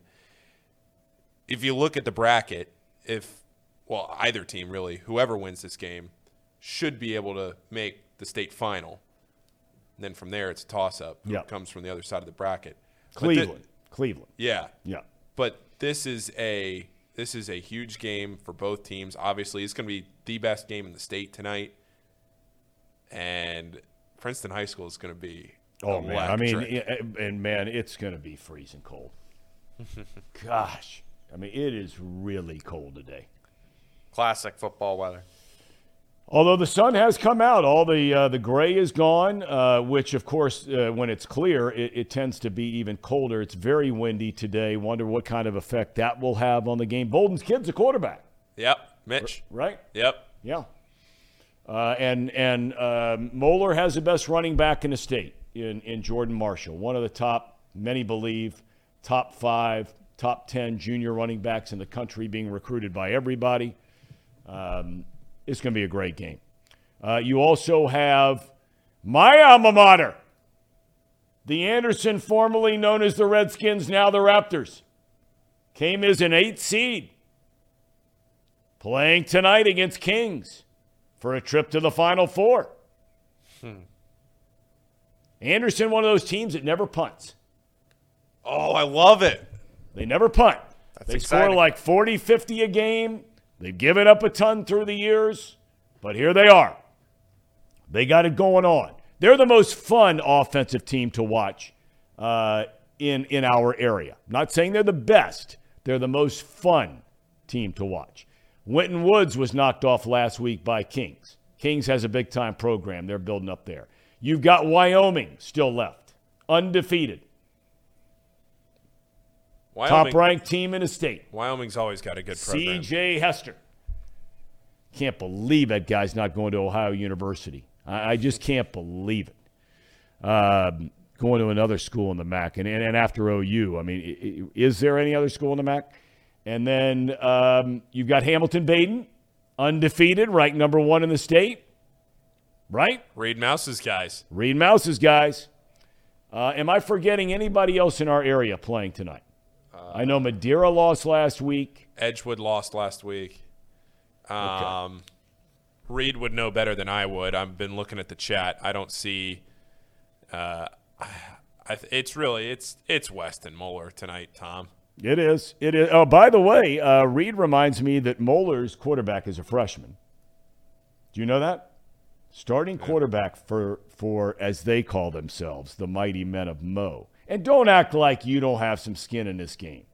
You are a GCL guy. You said last week you were rooting for both Moeller and Elder to be playing in this game this week. I mean- you said that last week. I mean, Casey, like, true or false? He did. He did say that. I mean, like I didn't. You go- said it. So don't act like you don't have any skin in the game. You got right. skin in the game. All right. All right. I'm might- I'm I'm be a little taking skin, I'm taking West skin. in this game. Uh, but anyway, um, I, I, think it's pronounced um, Ponatoski or Ponatoski. Uh, their quarterback at Moeller. He's a Hamiltonian from right here in Hamilton. Played baseball at West Side Little League. Um, okay, let's get to the Bengals. We got our picks coming up in about 12 minutes. I got to tell you, um, I think the Bengals come out and take it to them. I think that they they had the bye week.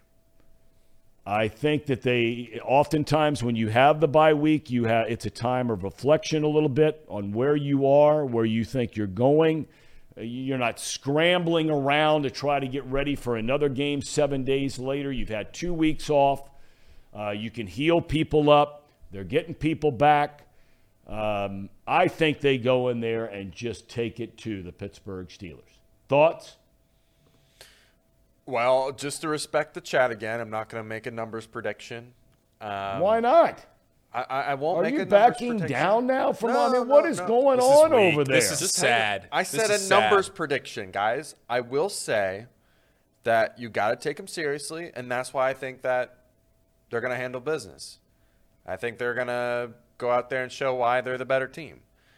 I think they do come out with a win, but I, I'm not going to say they're going to dominate. I'm just going to say that they're going to prove why they're the better team. That's what I'm going to say about it. And uh, This week, weak. Oh, what is good wrong with Lord. it? It's what's wrong with Oh. my take? It's just, it's just you know it's it's what's the word that was made uh, politically uh, waffling? Politically waffling. Am I right or wrong, Paul? Yeah. It's sad. It's sad how the mighty have fallen. You used to be so strong and so devout. Paul, your you're just a guy who was just not owning up to the GCL thing. I mean, so I why are you pointing I'm from fingers at Northern him? Virginia. I understand that, but you're still yeah, yeah come on, come on. I mean, did I have family that went to all Moeller? you Sure, Xavier but guys, you're all even if you're from Timbuktu, you're all falling in the camp of the GCL guys. I mean, You are, and you admitted it last week. So stand by it. Does that mean you're rooting for Moeller tonight, even though you just did the Tom Bolden show? yeah, I, I, I, I don't care who wins tonight. I really don't. Okay. I really don't. All right. So, what are your thoughts, Paul, on the Bengals this week? Uh, I'm with you, Tom.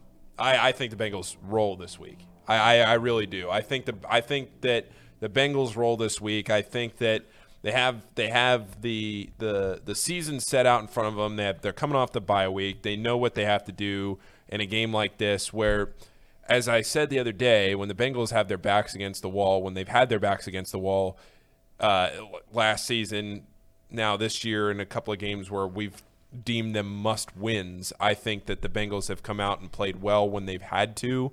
Uh, they had a tough start to the year, but when they've actually had to go out and win games, they've done that.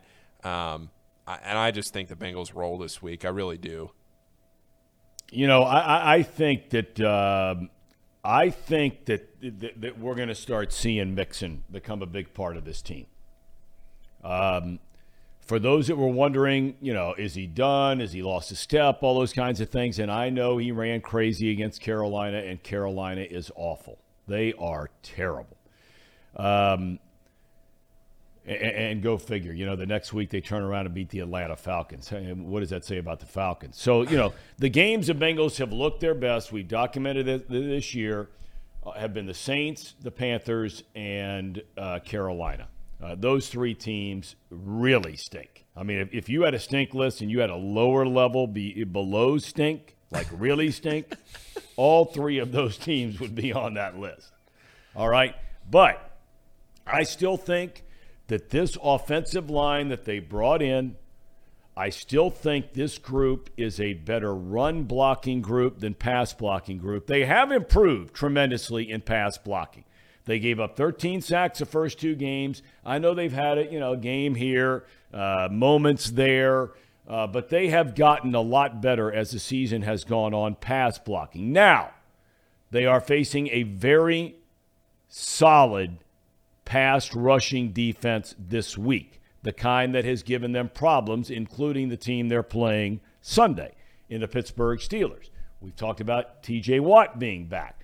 We, we, we've talked about the other guys on that defensive line that can give you some trouble, which is why, and I, I'll probably end up being wrong. They'll probably come out and throw the ball 21 times in their first 24 plays. But I still think you have got to continue to prod and prod and prod and run the ball. It's time to start setting a tone for who this team is going to be. What are they going to be? As great as Higgins and Boyd are, They are not the same team throwing the football without Ja'Marr Chase there. Agreed. I'll tell. I'll give my fans in the chat You're losing so- fans by the I- second. every day. I'd be very seems like. careful with that kind of jargon because you are If- being called a flip flopper, no backbone. Tomas checks in. Anonymous says, light Casey up. So go ahead, Casey. Your fans are waiting. Yeah. So if they come out and they run the ball, they have a balanced attack, they will dominate the Pittsburgh Steelers. If they go out there and they try to throw the ball 17 times, they will lose. And it's not going to be pretty. So, Zac Taylor, please run the football and run it very effectively. You got to pull out all the stops for this defense because we're sick and tired of you just doing whatever you think you can do to try to win games by, oh, let, let's let's have Joe Burrow cook when it's one of the best freaking pass rushers in the whole league, and you don't run the ball in one of the worst defenses run stopping. Come on now, let let's let's show them what we can be. Be balanced, run it down their throat, and throw it over the top when they start loading up the box. That's the way we're going to win this game. That's the way we're going to win the rest of the season. Yeah, actually, if you go look on uh, our Chatterbox Twitter, I actually predicted that we might win every single game the rest of the way. Who did? I did.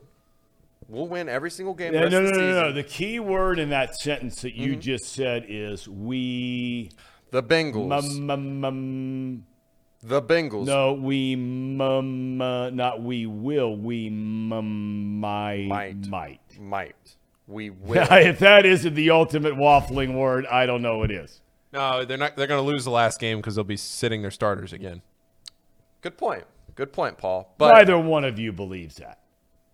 No, There is seriously. no way either one of you they- truly believes they are going to win the rest of their games. no. If they With the schedule that they have, you're telling me you both, I want you on the record. I don't want any mites.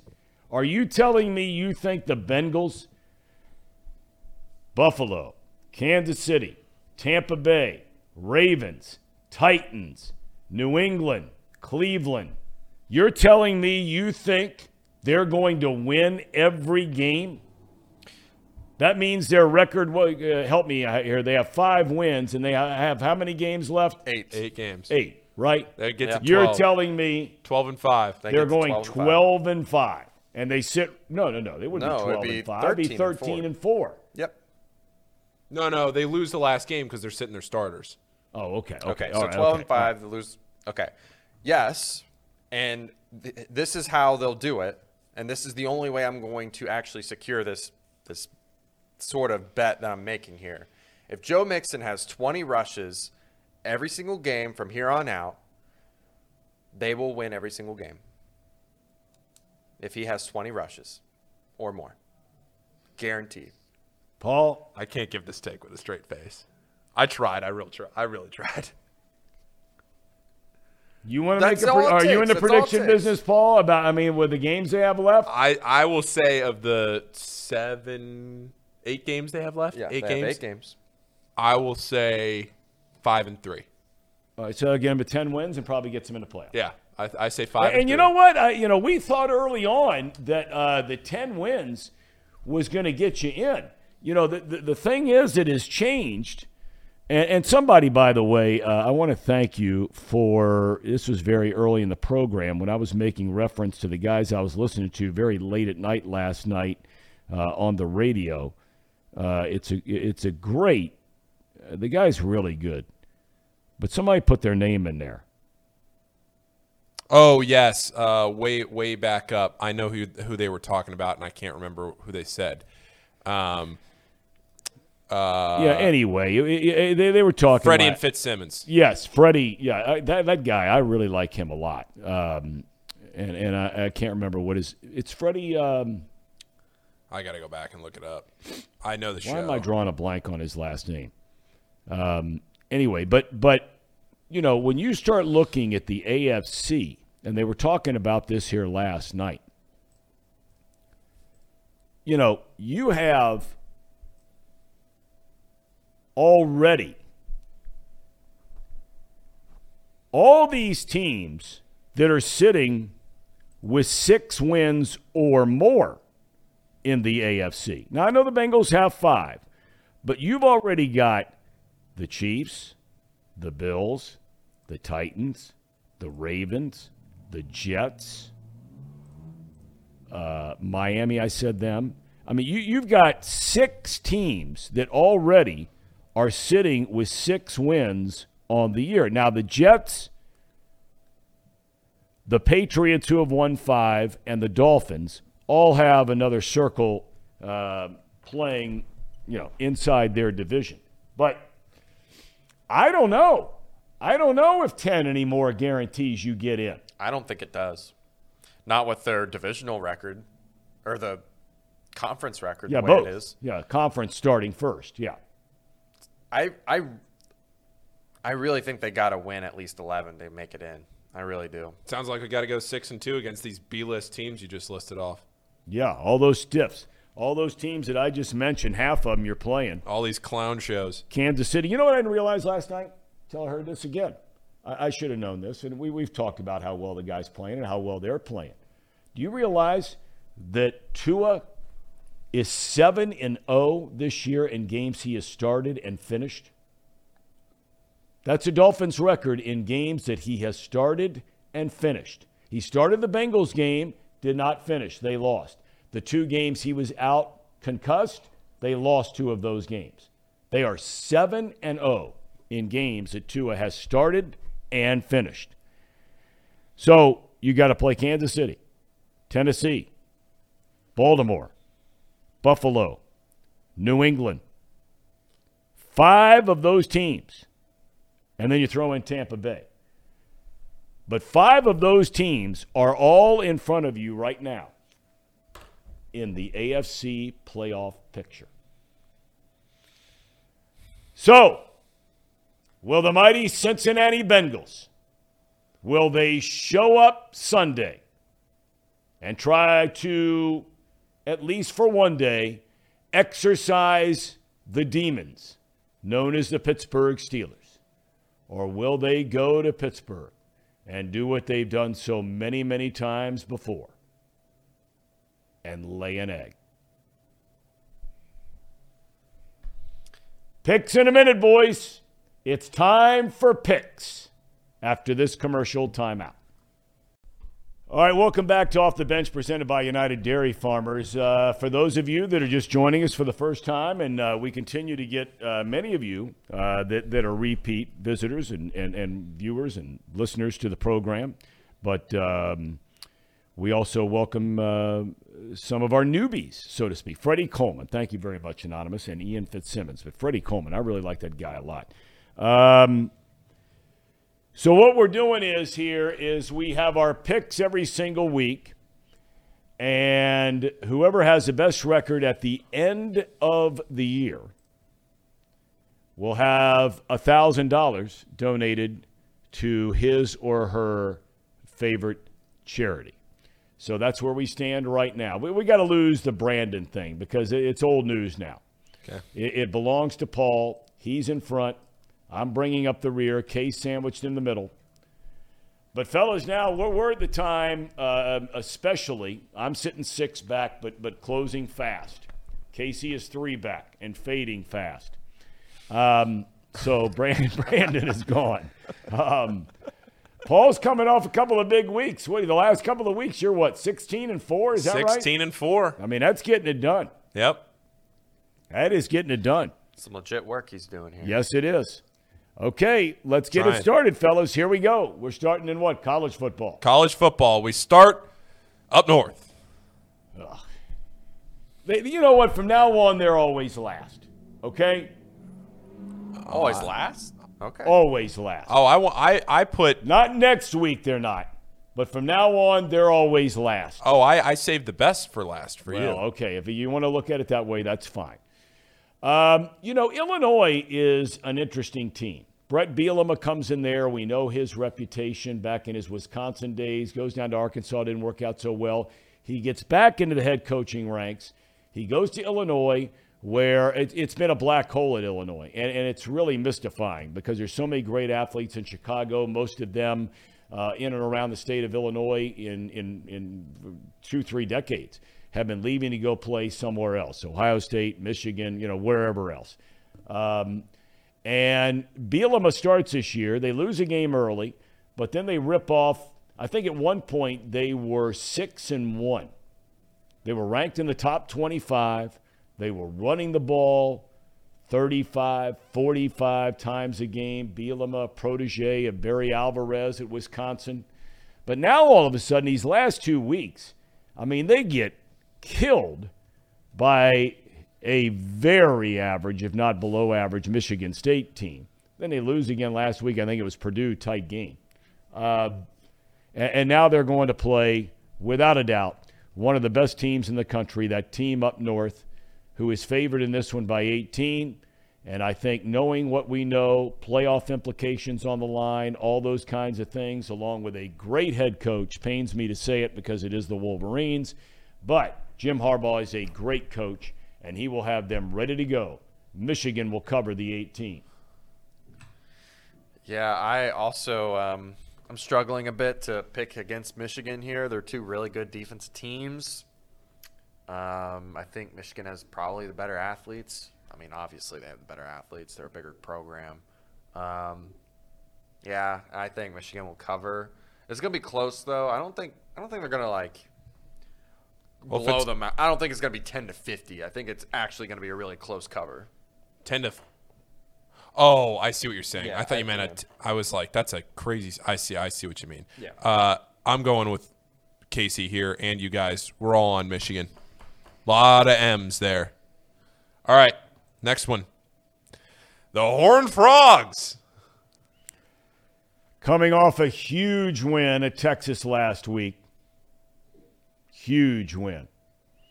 Um, for for TCU, every game when you're undefeated, and and let's face it, uh, barring you know uh, scenarios which which not even um a Stephen King imagination could come up with, TCU is going to have to win out uh, to get into the college football playoff for those of us in this part of the country, uh, I've only known it just the last couple of years. TCU's biggest rival by far is Baylor. Uh, only a couple of hours apart, both private schools, um, you know, both good football programs, have for a long, long time. Huge expectations from Baylor when this season began, especially considering the way it ended last year. New Year's Six bowl game, won that game. Uh, it's not played out that way. Baylor was humiliated last week by the team that I keep talking about. Nobody's going to want to play this team, and that's Kansas State. Um, but Baylor's at home.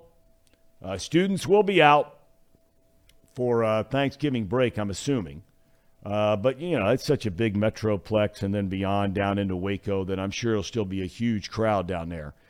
But TCU favored by two and a half. I got to take the Horned Frogs. All right. Casey? Yeah, I hate. Well, that's a strong word. I I dislike going against a team that's been doing so hot and has been on the roll, but I gotta say TCU loses this game against Baylor. Baylor's got a decent defense, I guess. Um, there's just a lot of momentum here for TCU. I'm expecting an upset. I think they're going to be riding high against t- their win against Texas, which was probably their biggest game of the season.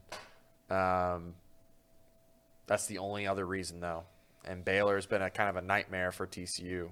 So I tried to call my shot early last week. Texas not back. That was a bad game. Te- that was TCU the entire way. Terrible game for the Longhorns.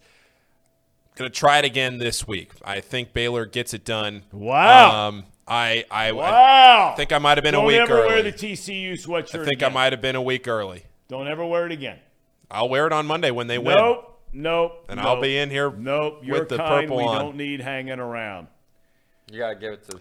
Yeah, and you know, it's what's funny about this is I keep going back and forth on whether the whole national narrative. It's funny the last four or five weeks listening to the national narrative on TCU because it really wasn't until the last week. And and to be quite honest, Tom, I don't even necessarily. I, I do think that this is a close game. There's a there's a chance here that TCU squeaks this out maybe by a, a field goal or less if this line we have it at two and a half. Um, but if this line gets up at three, three and a half, that this could be, you know, maybe a field goal game for TCU. What, what, what's the money win. doing in this game? But that's what I was just about to get to.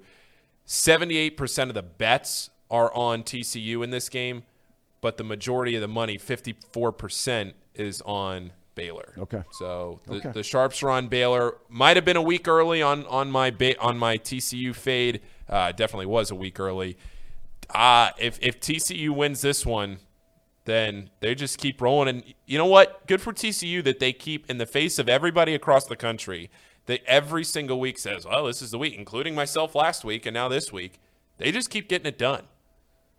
But I'm But taking- picking against him. I'm, so I'm picking Baylor to cover, not necessarily to win. I'm picking them to cover two and a half. Okay. Um, by the way, uh, AJ writes in, says, Give me the frogs all day, says two and a half is a steal. But uh, AJ said uh, Waco, Texas is a miserable town. Uh, AJ uh, couldn't disagree with you more. Uh, I thought the same thing. Uh, and now that, that couple that's all over television, Yeah, Chip and Joanna Gaines. Magnolia, right? Come on. Uh, we were down there uh, on a college visit not too long ago. I got to tell you, um, if I had to put in $10 million, if I had it, into any town in Texas right now where you're buying low uh, and, and what might be coming, uh, I'm telling you, the very face of Waco, Texas is starting to change. And all the companies in America are moving down there. Uh, okay. What else we got? Two more college games. UC Temple. Boy, you know, t- to me, this is a. T- I I mean, I keep right on picking UC, and I'm going to pick them again this week. Uh, and and I give Luke Fickell all the credit in the world. Uh, this what this guy's done at this program is unbelievable. Uh, it's unfair to compare this team to last year's team, um, but gosh, did they look? It, it was ugly last week. It, it was really ugly. Uh, if they can't run the ball and they're relying on throwing the ball, they're in big trouble. But Temple stinks. So I'm going with UC to cover this. Okay. Well, uh, I've been fading the UC games pretty much all season long. Gonna continue to do it. I'm taking Temple on this one. They just always seem to keep games close. Um, they never put away their opponent like they should, and this is gonna be one of those games where they just can't do it. At minus 17, I'm feeling pretty good about Temple. UC's had a great season record wise. They have not had a great season against the spread. They just haven't been able to put teams away late. Saw that late last week against East Carolina. I think Temple, as much as this pains me to say, because Temple is so bad and UC should be able to run away with this. It's been too profitable fading UC this year, and I'm not going to stop now. I'm with you, Casey. Tell you what, boys, we, we, we got a chance for a little bit of either losing a lot of ground or gaining a lot of Well, ground. you you you and I do. Casey and I are the same on all but one pick. So That's what I'm saying. This could Yeah. be a big week for the Brennaman camp yeah, or a really bad week for the Brennaman this is this is going to be a separating week, one way or the other. 'cause- It is. Yeah. It is. All right. Although we've got a full NFL season and bowl games and everything, so you know, don't get down and out quite yet. Um, we got two more college games left. Uh, I, I misread. We have this one and then two more. Okay, I so we the list. have uh, you know um, the pillow fight. USC number seven at number sixteen. UCLA. Um, just too much talent on SC's team. Um, even though they lost their star running back, and you know that USC has really good backup running backs, but it was a shame. I, I hate to see. I mean, I kid around a lot, but hate hate to see any kid, um, anybody get hurt. Uh, and they lost their star tailback for the season last week. Uh, but I think the Trojans go to the Rose Bowl, uh, and they're giving UCLA two. Uh, I think UC, USC covers. Well, I think that if UC wants a chance to sneak in there with Lincoln Riley in the playoffs, they got to win this game. And that might be the only reason why I picked them. I think also USC just probably has the better athletes. And this has been just a crazy season for UCLA. Um, I think this is where it ends for them. USC gets it done. The tinfoil hat in the back of my brain just keeps thinking that the Pac 12 is going to do whatever it takes to make sure that they have a shot at the postseason this year. The conspiracy theorist that's just, you know, edging back there, way back here, doesn't think that UC, USC is going to be able to lose this game. I think that USC rolls in this one. Okay. Okay, straight across the board. Two more college games to go. 22 and a half. Kentucky is coming off really its worst loss in the Stoops era. Uh, not only who they lost to in Vanderbilt last week, but the way they lost that game. Uh, I have a couple really good friends of mine who are UK guys, and they they were just in shock uh, about the way that thing ended last week. Georgia, number one ranked team in the country, they're going to be in the college football playoff uh, outside of losing this game and, and another game, uh, and that's not going to happen. But I think the Wildcats cover here. I think Wow. UK covers in this game. So I'm going with Kentucky to cover at 22 and a half. Wow. What a pick. Yeah, You and I are going to we're going to walk in here on Monday morning and one of us is going to be real happy and one of us is going to be real sad. I assume that means you're taking KC Georgia. I'm taking Georgia. Uh, 22 and a half spread is nothing, I think, and UK has just been kind of waffling out of their uh, chances of doing anything this season. No so, doubt about that. Um, maybe Will Levis is not as good as we think. I'm sticking with Georgia. For some reason, the draft stock on Will Levis really hasn't changed all that much. The draft, everybody in the draft is still real high on Will Levis, but there's there's just complete disarray about Kentucky right now. The program is not looking good after uh, losing to Vandy last week. I mean, how do you lose to Vandy? That was a terrible, terrible No loss doubt. for a Kentucky team that was hoping to contend in the SEC this year, pro, you know, in preseason. Uh, I think Georgia wins this by a billion. I don't think this one. I think this is this is a disaster. This could be a uh, this could be a disaster. Is this a safety issue for UK? Oof. I think it's bad. Okay. Safety issue. Come on. Come on. All right, and last but certainly uh, No, second no. to last. We have had two way more. more Number cup- five, we had mo- Tennessee yeah. at South Carolina. South Carolina is another really weird team. Uh, they they had gotten on a nice roll there. Uh, they got the Rattler kid right at quarterback. Uh, you know, they, they were starting to play quite well. And then, I mean, they just get completely massacred last week in Florida. I thought I read where they gave up like 438 yards of rushing offense in that game, if I'm not mistaken. Um, Tennessee is going to just light them up. Tennessee covers 22 and a half. Okay, Casey. Yeah, I also agree with you, Thom. Uh, they're definitely going to cover this one. Tennessee has just been. It, I mean, they're scoring 50 points a game. It feels like so. I don't think South Carolina has a chance in this one. Tennessee. On to the next. Okay. Last college game for real this time. The mighty Ohio State University Buckeyes. They've won every game this year by double digits. They're the only team of the major college football powers that can make that statement. Um, 10 and 0 are the Bucks. They go to Maryland. Maryland's not a bad team. Maryland's not a bad team at all. Well, you guys come walking in the door, and you, I mean, you, what do you got going on over there? That's all me. Rookie move. I'm a rookie. Boy, that, that really is a rookie move. We've It took him uh, two weeks to figure out that- coming up here in a minute. Slamming the door, shakes the camera, and now he comes in here with the program, Yeah. blasting. Yeah. Jeez Louise. You got Ohio State. 27 and a half. The Mighty Bucks cover this. All right. They got to get healthy, though. I mean, they got to get healthy. Ryan Day said in his press conference on Monday, you know, they're down to their third string tailback. TreVeyon Henderson, first team All America pick before the season started, has really played in only about two thirds of the games. Kid out of Winton Woods, Miyan Williams, becoming this big star. Uh, he gets hurt last week. Ryan Day is asked, uh, what's the deal, along with another kid who's hurt. He says two of the three will be back. Doesn't say which which two of the three. They got to have Williams and Henderson back ready to go by Michigan next week. But first things first, Bucks cover. Yeah, uh, Bucks cover. Um, as much as I do like Maryland, I just don't think uh, 27 and a half is not enough. Um, this Ohio State team is just too good. So Bucks big on the NFL. Should be noted, Maryland gave Michigan the toughest game Michigan has had this year. It's true. Right. That that was that was a tight one into the fourth quarter, and that was at Michigan. Maryland at home this week. All right, NFL.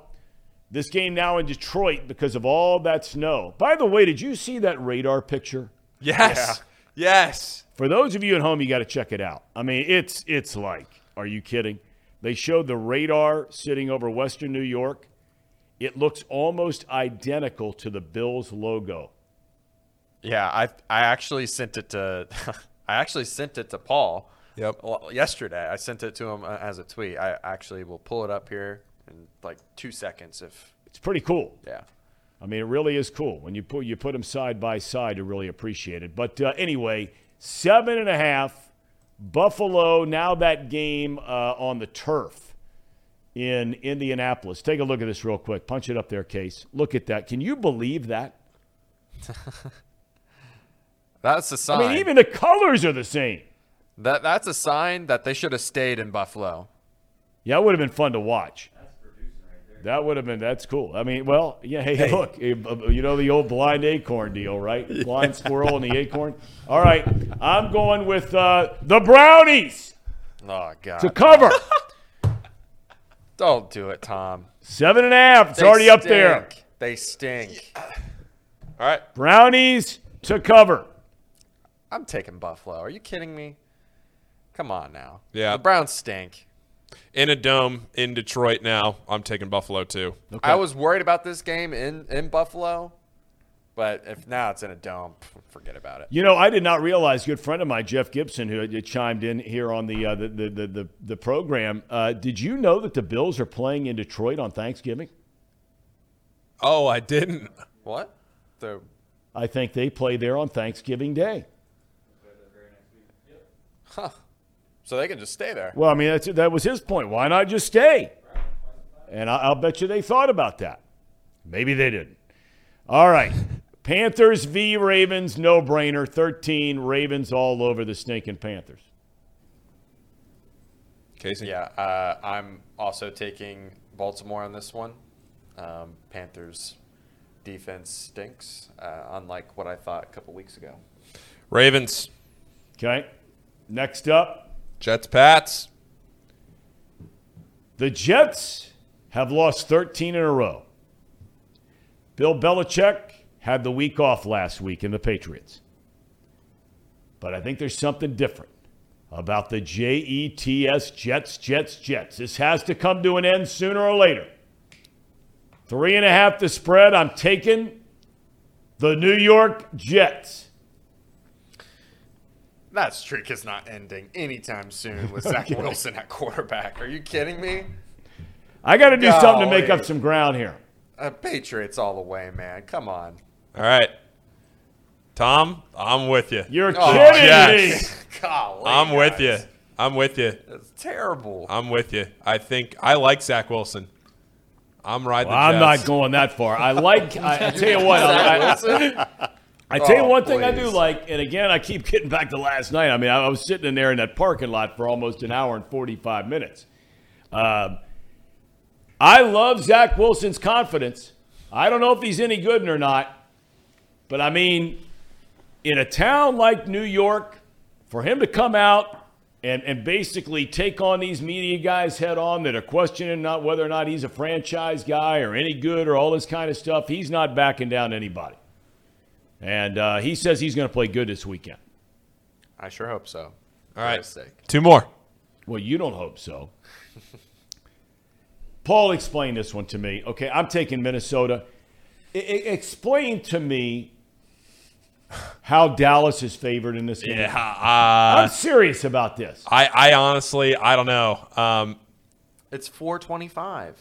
I mean, That's the There only could be something to that. That's legitimately why I picked this game. I will not lie to you. I have not watched barely any of the Cowboys this year except for when they played the Bengals. I've watched some Vikings because they've played at 425 and they've been in the regional window a couple of times. Or they played at one, I mean. Uh, Casey, you go first. But Well, Thom, you got to still make your pick. I made my pick. I'm taking He's Minnesota. taking the Oh, Vikings. he's taking I'm taking Vikings. Okay. Minnesota. I am taking the Cowboys. Um, I, I was actually kind of a toss up, but once I realized it was 425, that's an easy, easy pick for me to make. You mean I'm the same Cowboys. Cowboys last week who played at 425 in Green Bay? No, no, no, no. 325 technically. It's and Kirk Cousins. I know that, but I'm saying the team they're playing against had a two touchdown lead in Green Bay last week. Yeah. And decided it was a really good idea to start slinging it around. Let's don't run the ball, which got us a two touchdown lead. Let's start throwing the ball. You know, burn four seconds here, burn seven seconds there. Make sure that Aaron Rodgers can get the ball back. Good idea. Really good. Well, uh, Paul, Ezekiel Elliott is also back. you, by we're, all, yeah, we're moving. I mean, the Cowboys. eh, eh, eh, You can have the Cowboys. Who, who are you taking? I'll take the Cowboys. You got them. you got them. This is the matchup of two quarterbacks that have a lot to prove.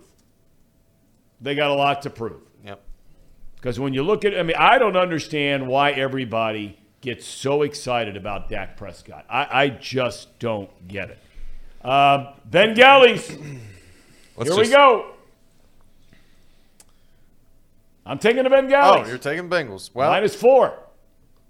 I'm also taking my Bengals. Of course you are. And I'm taking the Bengals. of course you are. Homer show. you got the you got the Steelers colors on, Casey. Great Homer I show. was supporting my my Norse The Norse. for another day. I just wanted to wear more. Love the Norse. Love the North. Love the Norse. Love, the him. coach.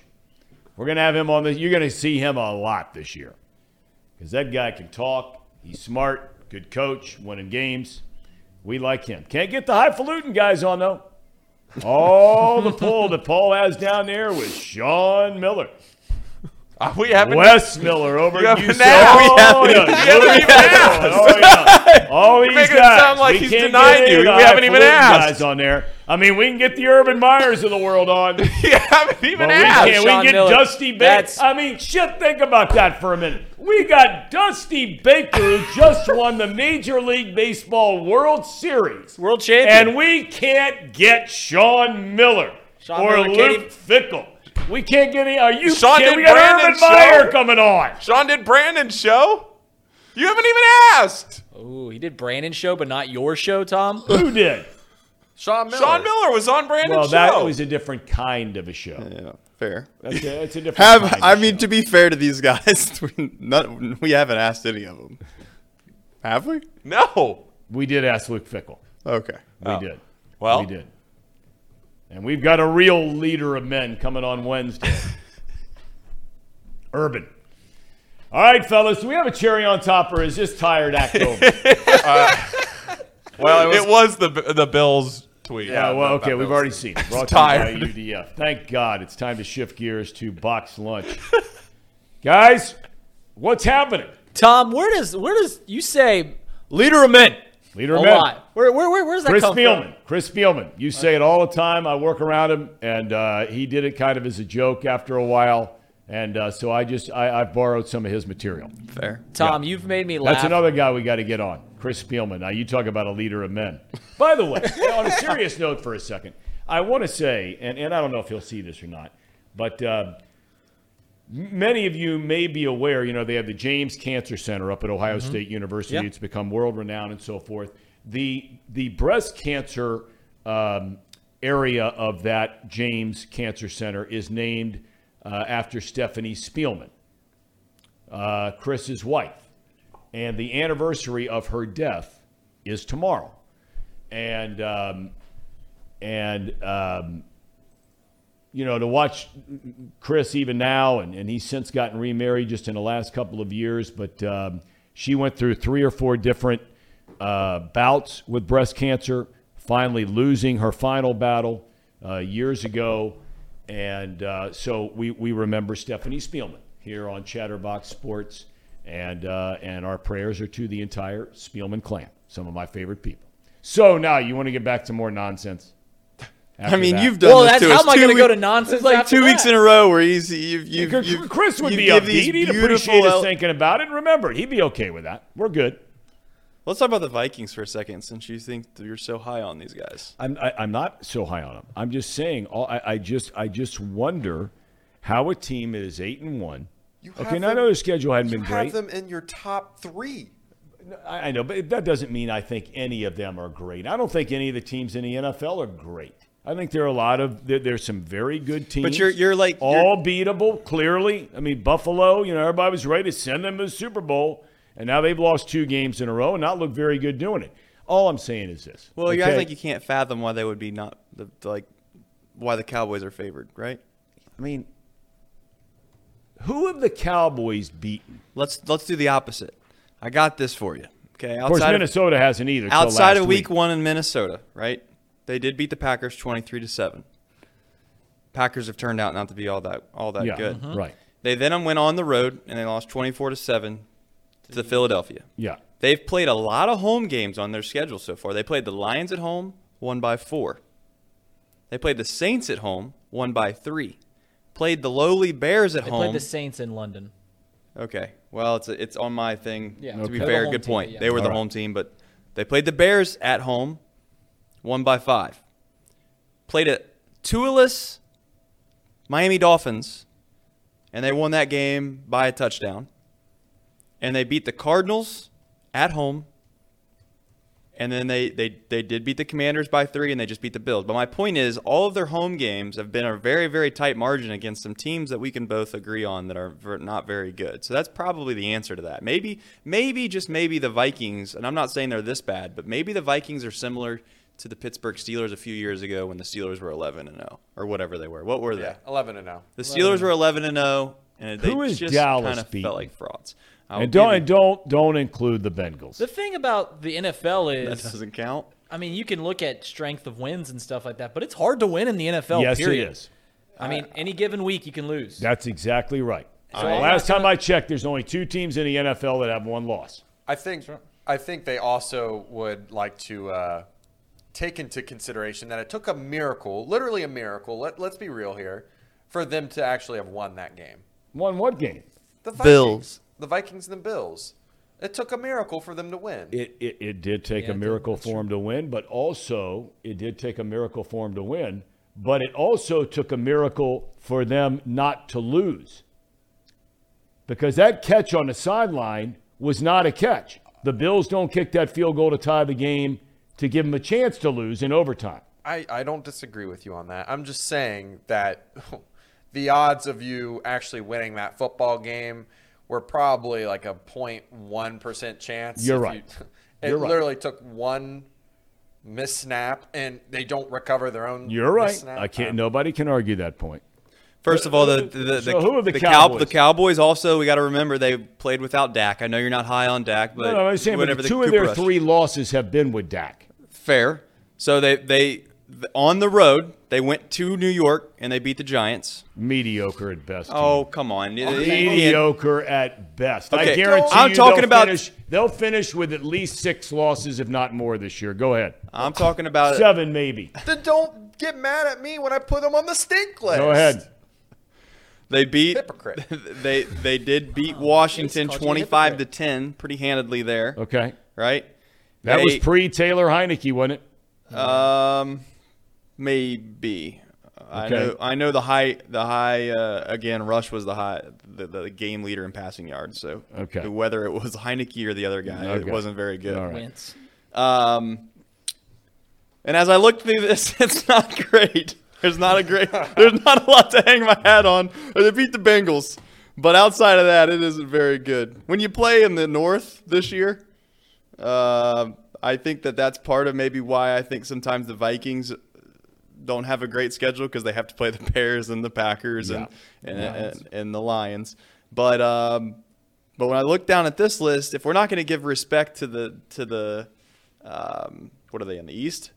Yes. Yeah. which is kind of wild considering they're not really in Yeah. the East. Um, and three teams would be in the playoffs right now. From Yeah, I mean, if you're not gonna So- give and them- you have another team, uh, the the Commanders have a winning record, right? So every team in that Yeah. division has a winning record, Commanders aren't a team you want to play. they beat, five hundred or better. they beat the Bears pretty good. Mm, I mean, does margin of victory matter to you, or do you not Nah, care? I don't. You know, I, that's that Win the stuff. No. Okay. No. The- my- I was just saying, they have all- good here's margin of all victory. I'm saying, all I'm saying is, is that you've got a team that's eight and one at home, and I'm just having a hard time understanding.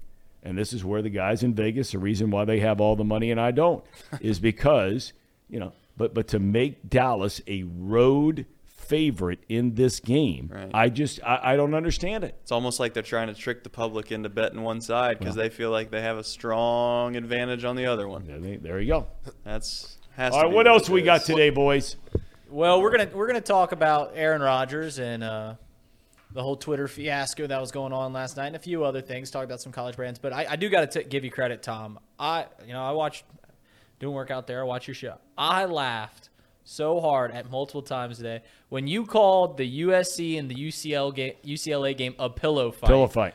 I cackled out there. I mean, laugh they could have heard me from three three blocks down. That was the funniest thing I've, I've heard in a while. That was good. That was really Probably funny. unfair of me to say that because you know, there's some big, strong men who I wouldn't want to run into somewhere that are playing for both of those teams. And who knows? Maybe the Trojans. I mean, they'd have to beat UCLA this week. They'd have to beat Notre Dame at home next week, and the Irish are playing well right now. Uh, and then they would have to beat uh, another very, really uh, a good, solid team in the Pac-12 championship game. And I don't know all the, you know, the ins and outs Yeah. of that. Whether that because Oregon and Utah, I think, play this weekend. That's another big game. Yeah. Yeah. You know, in terms of who's going to play in the Pac-12 championship game. Bo And, Nick's um, probably out. I've heard What's that? through all the podcasts that I listen to, which I listen to a lot in college football. I've I've heard a couple reputable sources say that they don't think that Bo Nix is going to play, Ah. even though Oregon hasn't said that. No. So we'll see how that goes. And I would think Utah would win that game. I agree. I think Utah would beat them anyway. I think yeah, I think Utah's there no matter what. yeah, Right. Yeah. So that so if USC wins out, you know what? I, I'm not going to sit here and say anything bad about them at all. They would deserve, in my opinion, depending on how the top you know four or five play out there. But I mean, i- if USC won out, Right. They're okay, In. I no, no, hang on a second. Okay, hold on, hold on. if Georgia, Georgia's going to be in there. You got the winner of Ohio State, Michigan. Okay. Let's say TCU wins out and goes undefeated. So now you have in your top three, you'd have Georgia, let's just say Ohio State, and you have TCU. Um, if the fourth team comes down to Pac 12 champion USC, one, One loss. Tennessee, one loss, but did not play in the SEC title game. Forget winning it. Michigan, One loss. one loss. Conceivable. No. Okay, so that's that. So if you have Tennessee, Clemson. Michigan, yeah, Clemson, I guess, but they're ACC they're they're they're they're not going to do it. So if you have if you have USC, Pac-12 champ, one loss. Tennessee only loss is to Georgia, um, and then uh, Michigan. Who gets the fourth spot? I have a strong opinion that I think it's USC. And I think that it's largely based off the fact that they play in in in my opinion, I know that you think it's a cupcake league. I think it's a better league than all of all of the leagues outside the Big 2. I would argue you could say it's better than Big 10, but I think that I've always held the opinion of leagues I care about who you beat Yep. more so than maybe what how good your eighth, ninth, tenth team are. Yep. Right? I want championship level teams. Yep. I think the pack has proven they got two or three teams at the top that are that that on any given day they can beat what I would call good teams. Outside of that, they lost on a two point conversion as well, right? So like their one loss was against Utah, and I think they lost by one single point. Yep. And I'm I, I know I sound like I'm a hater, uh, and and I'm sure there's some biasy deep down in there. I don't I'm not a believer in Tennessee. I'm really not. I think that Tennessee's had some fortune. They played LSU at 11 o'clock in the morning early in the year against a newly led Brian Kelly LSU team, and they went out and give them credit. They won the football game 40 to 13. Yep.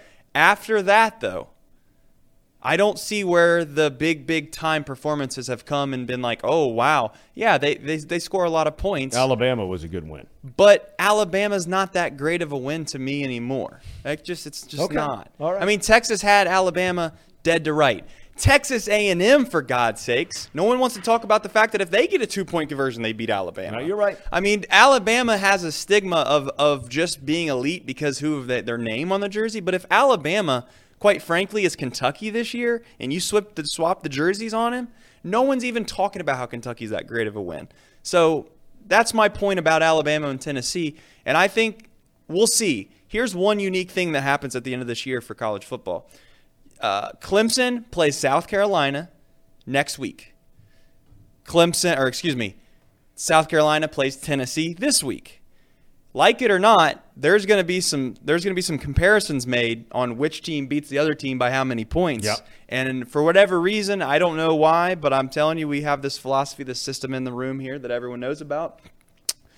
Vegas is not a big fan of the Vols. And I'm not saying they're going to lose this week to South Carolina, but I wouldn't be shocked if it was a relatively tight game. It's Yeah, a night game in, in South Carolina. yep. And they have quarterbacks capable- Spencer Rattler can, capable- can reel off a game that maybe defense one for the ages. Stinks. But my point to all of this is, is I just don't see how Tennessee would get mm. in over a team that wins their league with one loss and lost on a two point conversion. That has to be impossible. I, I, I can't can't argue with that. Thousand percent correct. I think USC will go, and and and and and, and, and USC's a brand. Well, all three of those teams that would get in are brands. Yeah. Those, those final three teams, Tennessee, Michigan, and USC, are all brands. But I- Tennessee a distant third on that list. Veteran, veteran chimed in here. Veteran. The point that I'm making is that I'm not saying Kentucky and Alabama are the same. They're not. Alabama's a significantly better team. What I'm saying is, is if you took the jerseys and you swap them with the same players, and Kentucky had the exact same season as Alabama's had. Now, granted, I know they'd have to go play in the West or whatever, but my point is, is if you didn't have the stigma in the in the in the aurora of Alabama, no one would talk about how they're a great team or a good team. They wouldn't. Okay. All right. Well, it's a big weekend, boys. This is. Hitch up your jockstrap. Time to go. Time to go. And it's time now for the boxed lunch. Fellas, thank you. Nice job. Thank you, Thom. Have a good weekend. You're the man, Thom. Thom, last, Big weekend, boys. last question I got. There's a big, big game tonight. Obviously, they've. This isn't me saying it. This isn't Chatterbox. To be clear, Chatterbox is not putting this out. But the, the line that's going around tonight is Moeller, six and a half point favorites. Who would you No. take? I No, would the ta- li- I That's would- not the line. What? What? What? I, that's what I've heard in the back. What are you saying it is? The line that came out today was Lakota West, four and a half point favorites. Wow. Okay. Well, Well, then we'll where use does that. that line come This out? comes from some jabronis up in Cleveland. This Cleveland sports fan that puts it out every oh, Friday. Oh, come on. But Are regardless. you kidding me? I, McNe- I, I'm, There's a dude who's There's a- putting point spreads on high school football games. every all week. Oh, season. every week. All season. Every Okay. Well, writes good them on a him. Eh? Writes for them on like a yellow notepad too. I like the way it Okay. looks. If we're well, being honest. Okay. It's got half a million Well, uh, followers. you know, well, look, why don't we split the difference? got a here, half a okay? million Moeller's favored by six and one. Lakota's. let's just it's a call him a pick 'em. pick 'em. I'm taking Lakota West. Wow. Okay. Okay. Win the game. Okay. Outright win the game. This is this is their year. This, is is, their year. Yep. This is their year. Yep. Yep. This is their year. All right. That's Yep. it. That's your your your day is done. You guys disagree? I can't I can't even pick it because I don't I I know I'm taking the cop out, but Well, you've turned into Casey oh. 2.0. I would, take, All right. I would take. I would take Moeller. I would take Moeller. Okay. Well, you know the freshman quarterback's going to have to beat him because eh, Lakota eh, West yeah, can play some I don't know if he's gonna play. He the first time he played was last week, and he played significant time. It was that was just a weird. Story. Chatterbox should know this. We should know this. I mean, this is What? We're disres- not getting any inside from Moeller. No, but but we should know this. Why? Why did are he the- play? Why Did did Dunn he get- play? One, does Chat know? Does- Why did the the freshman kid from Moeller play last week? They let Mason kind of come back on him, and eh, I'm sure. the other kids played good all year. Right. I What- mean, they lost one game. did he get hurt or did he come out That, because? that's of- a question. I don't know either. But it's Yeah. going to be if that freshman kid's in there. And look, you, you hope everybody does well. They're high school kids. We're rooting for all of them. And I don't I don't say that waffling on anything. You want them all to go out there and play well and have great memories for the rest of their lives of being able to play in a game just like this. So we wish them well. Boys, it's all yours. that comes from the man that says that we can still be hard on kids. That's exactly right. Get ready to get ready to get ready. And no excuses. I like that. I'm gonna use that. I'm That's gonna steal that from you. That was an old strength and conditioning coach we had with the Cubs years ago, Garrett Giemont. He went over to the Raiders for years and years as their strength and conditioning coach. You say every day, every day you saw him. Get ready to get ready to get ready. So he went from training Sammy Sosa to training the Raiders. It was pre Sammy Sosa. Okay. Yeah. Okay. All right. See Fair you, enough. boys. Thanks. Thanks, Thom. Thank you, Thom.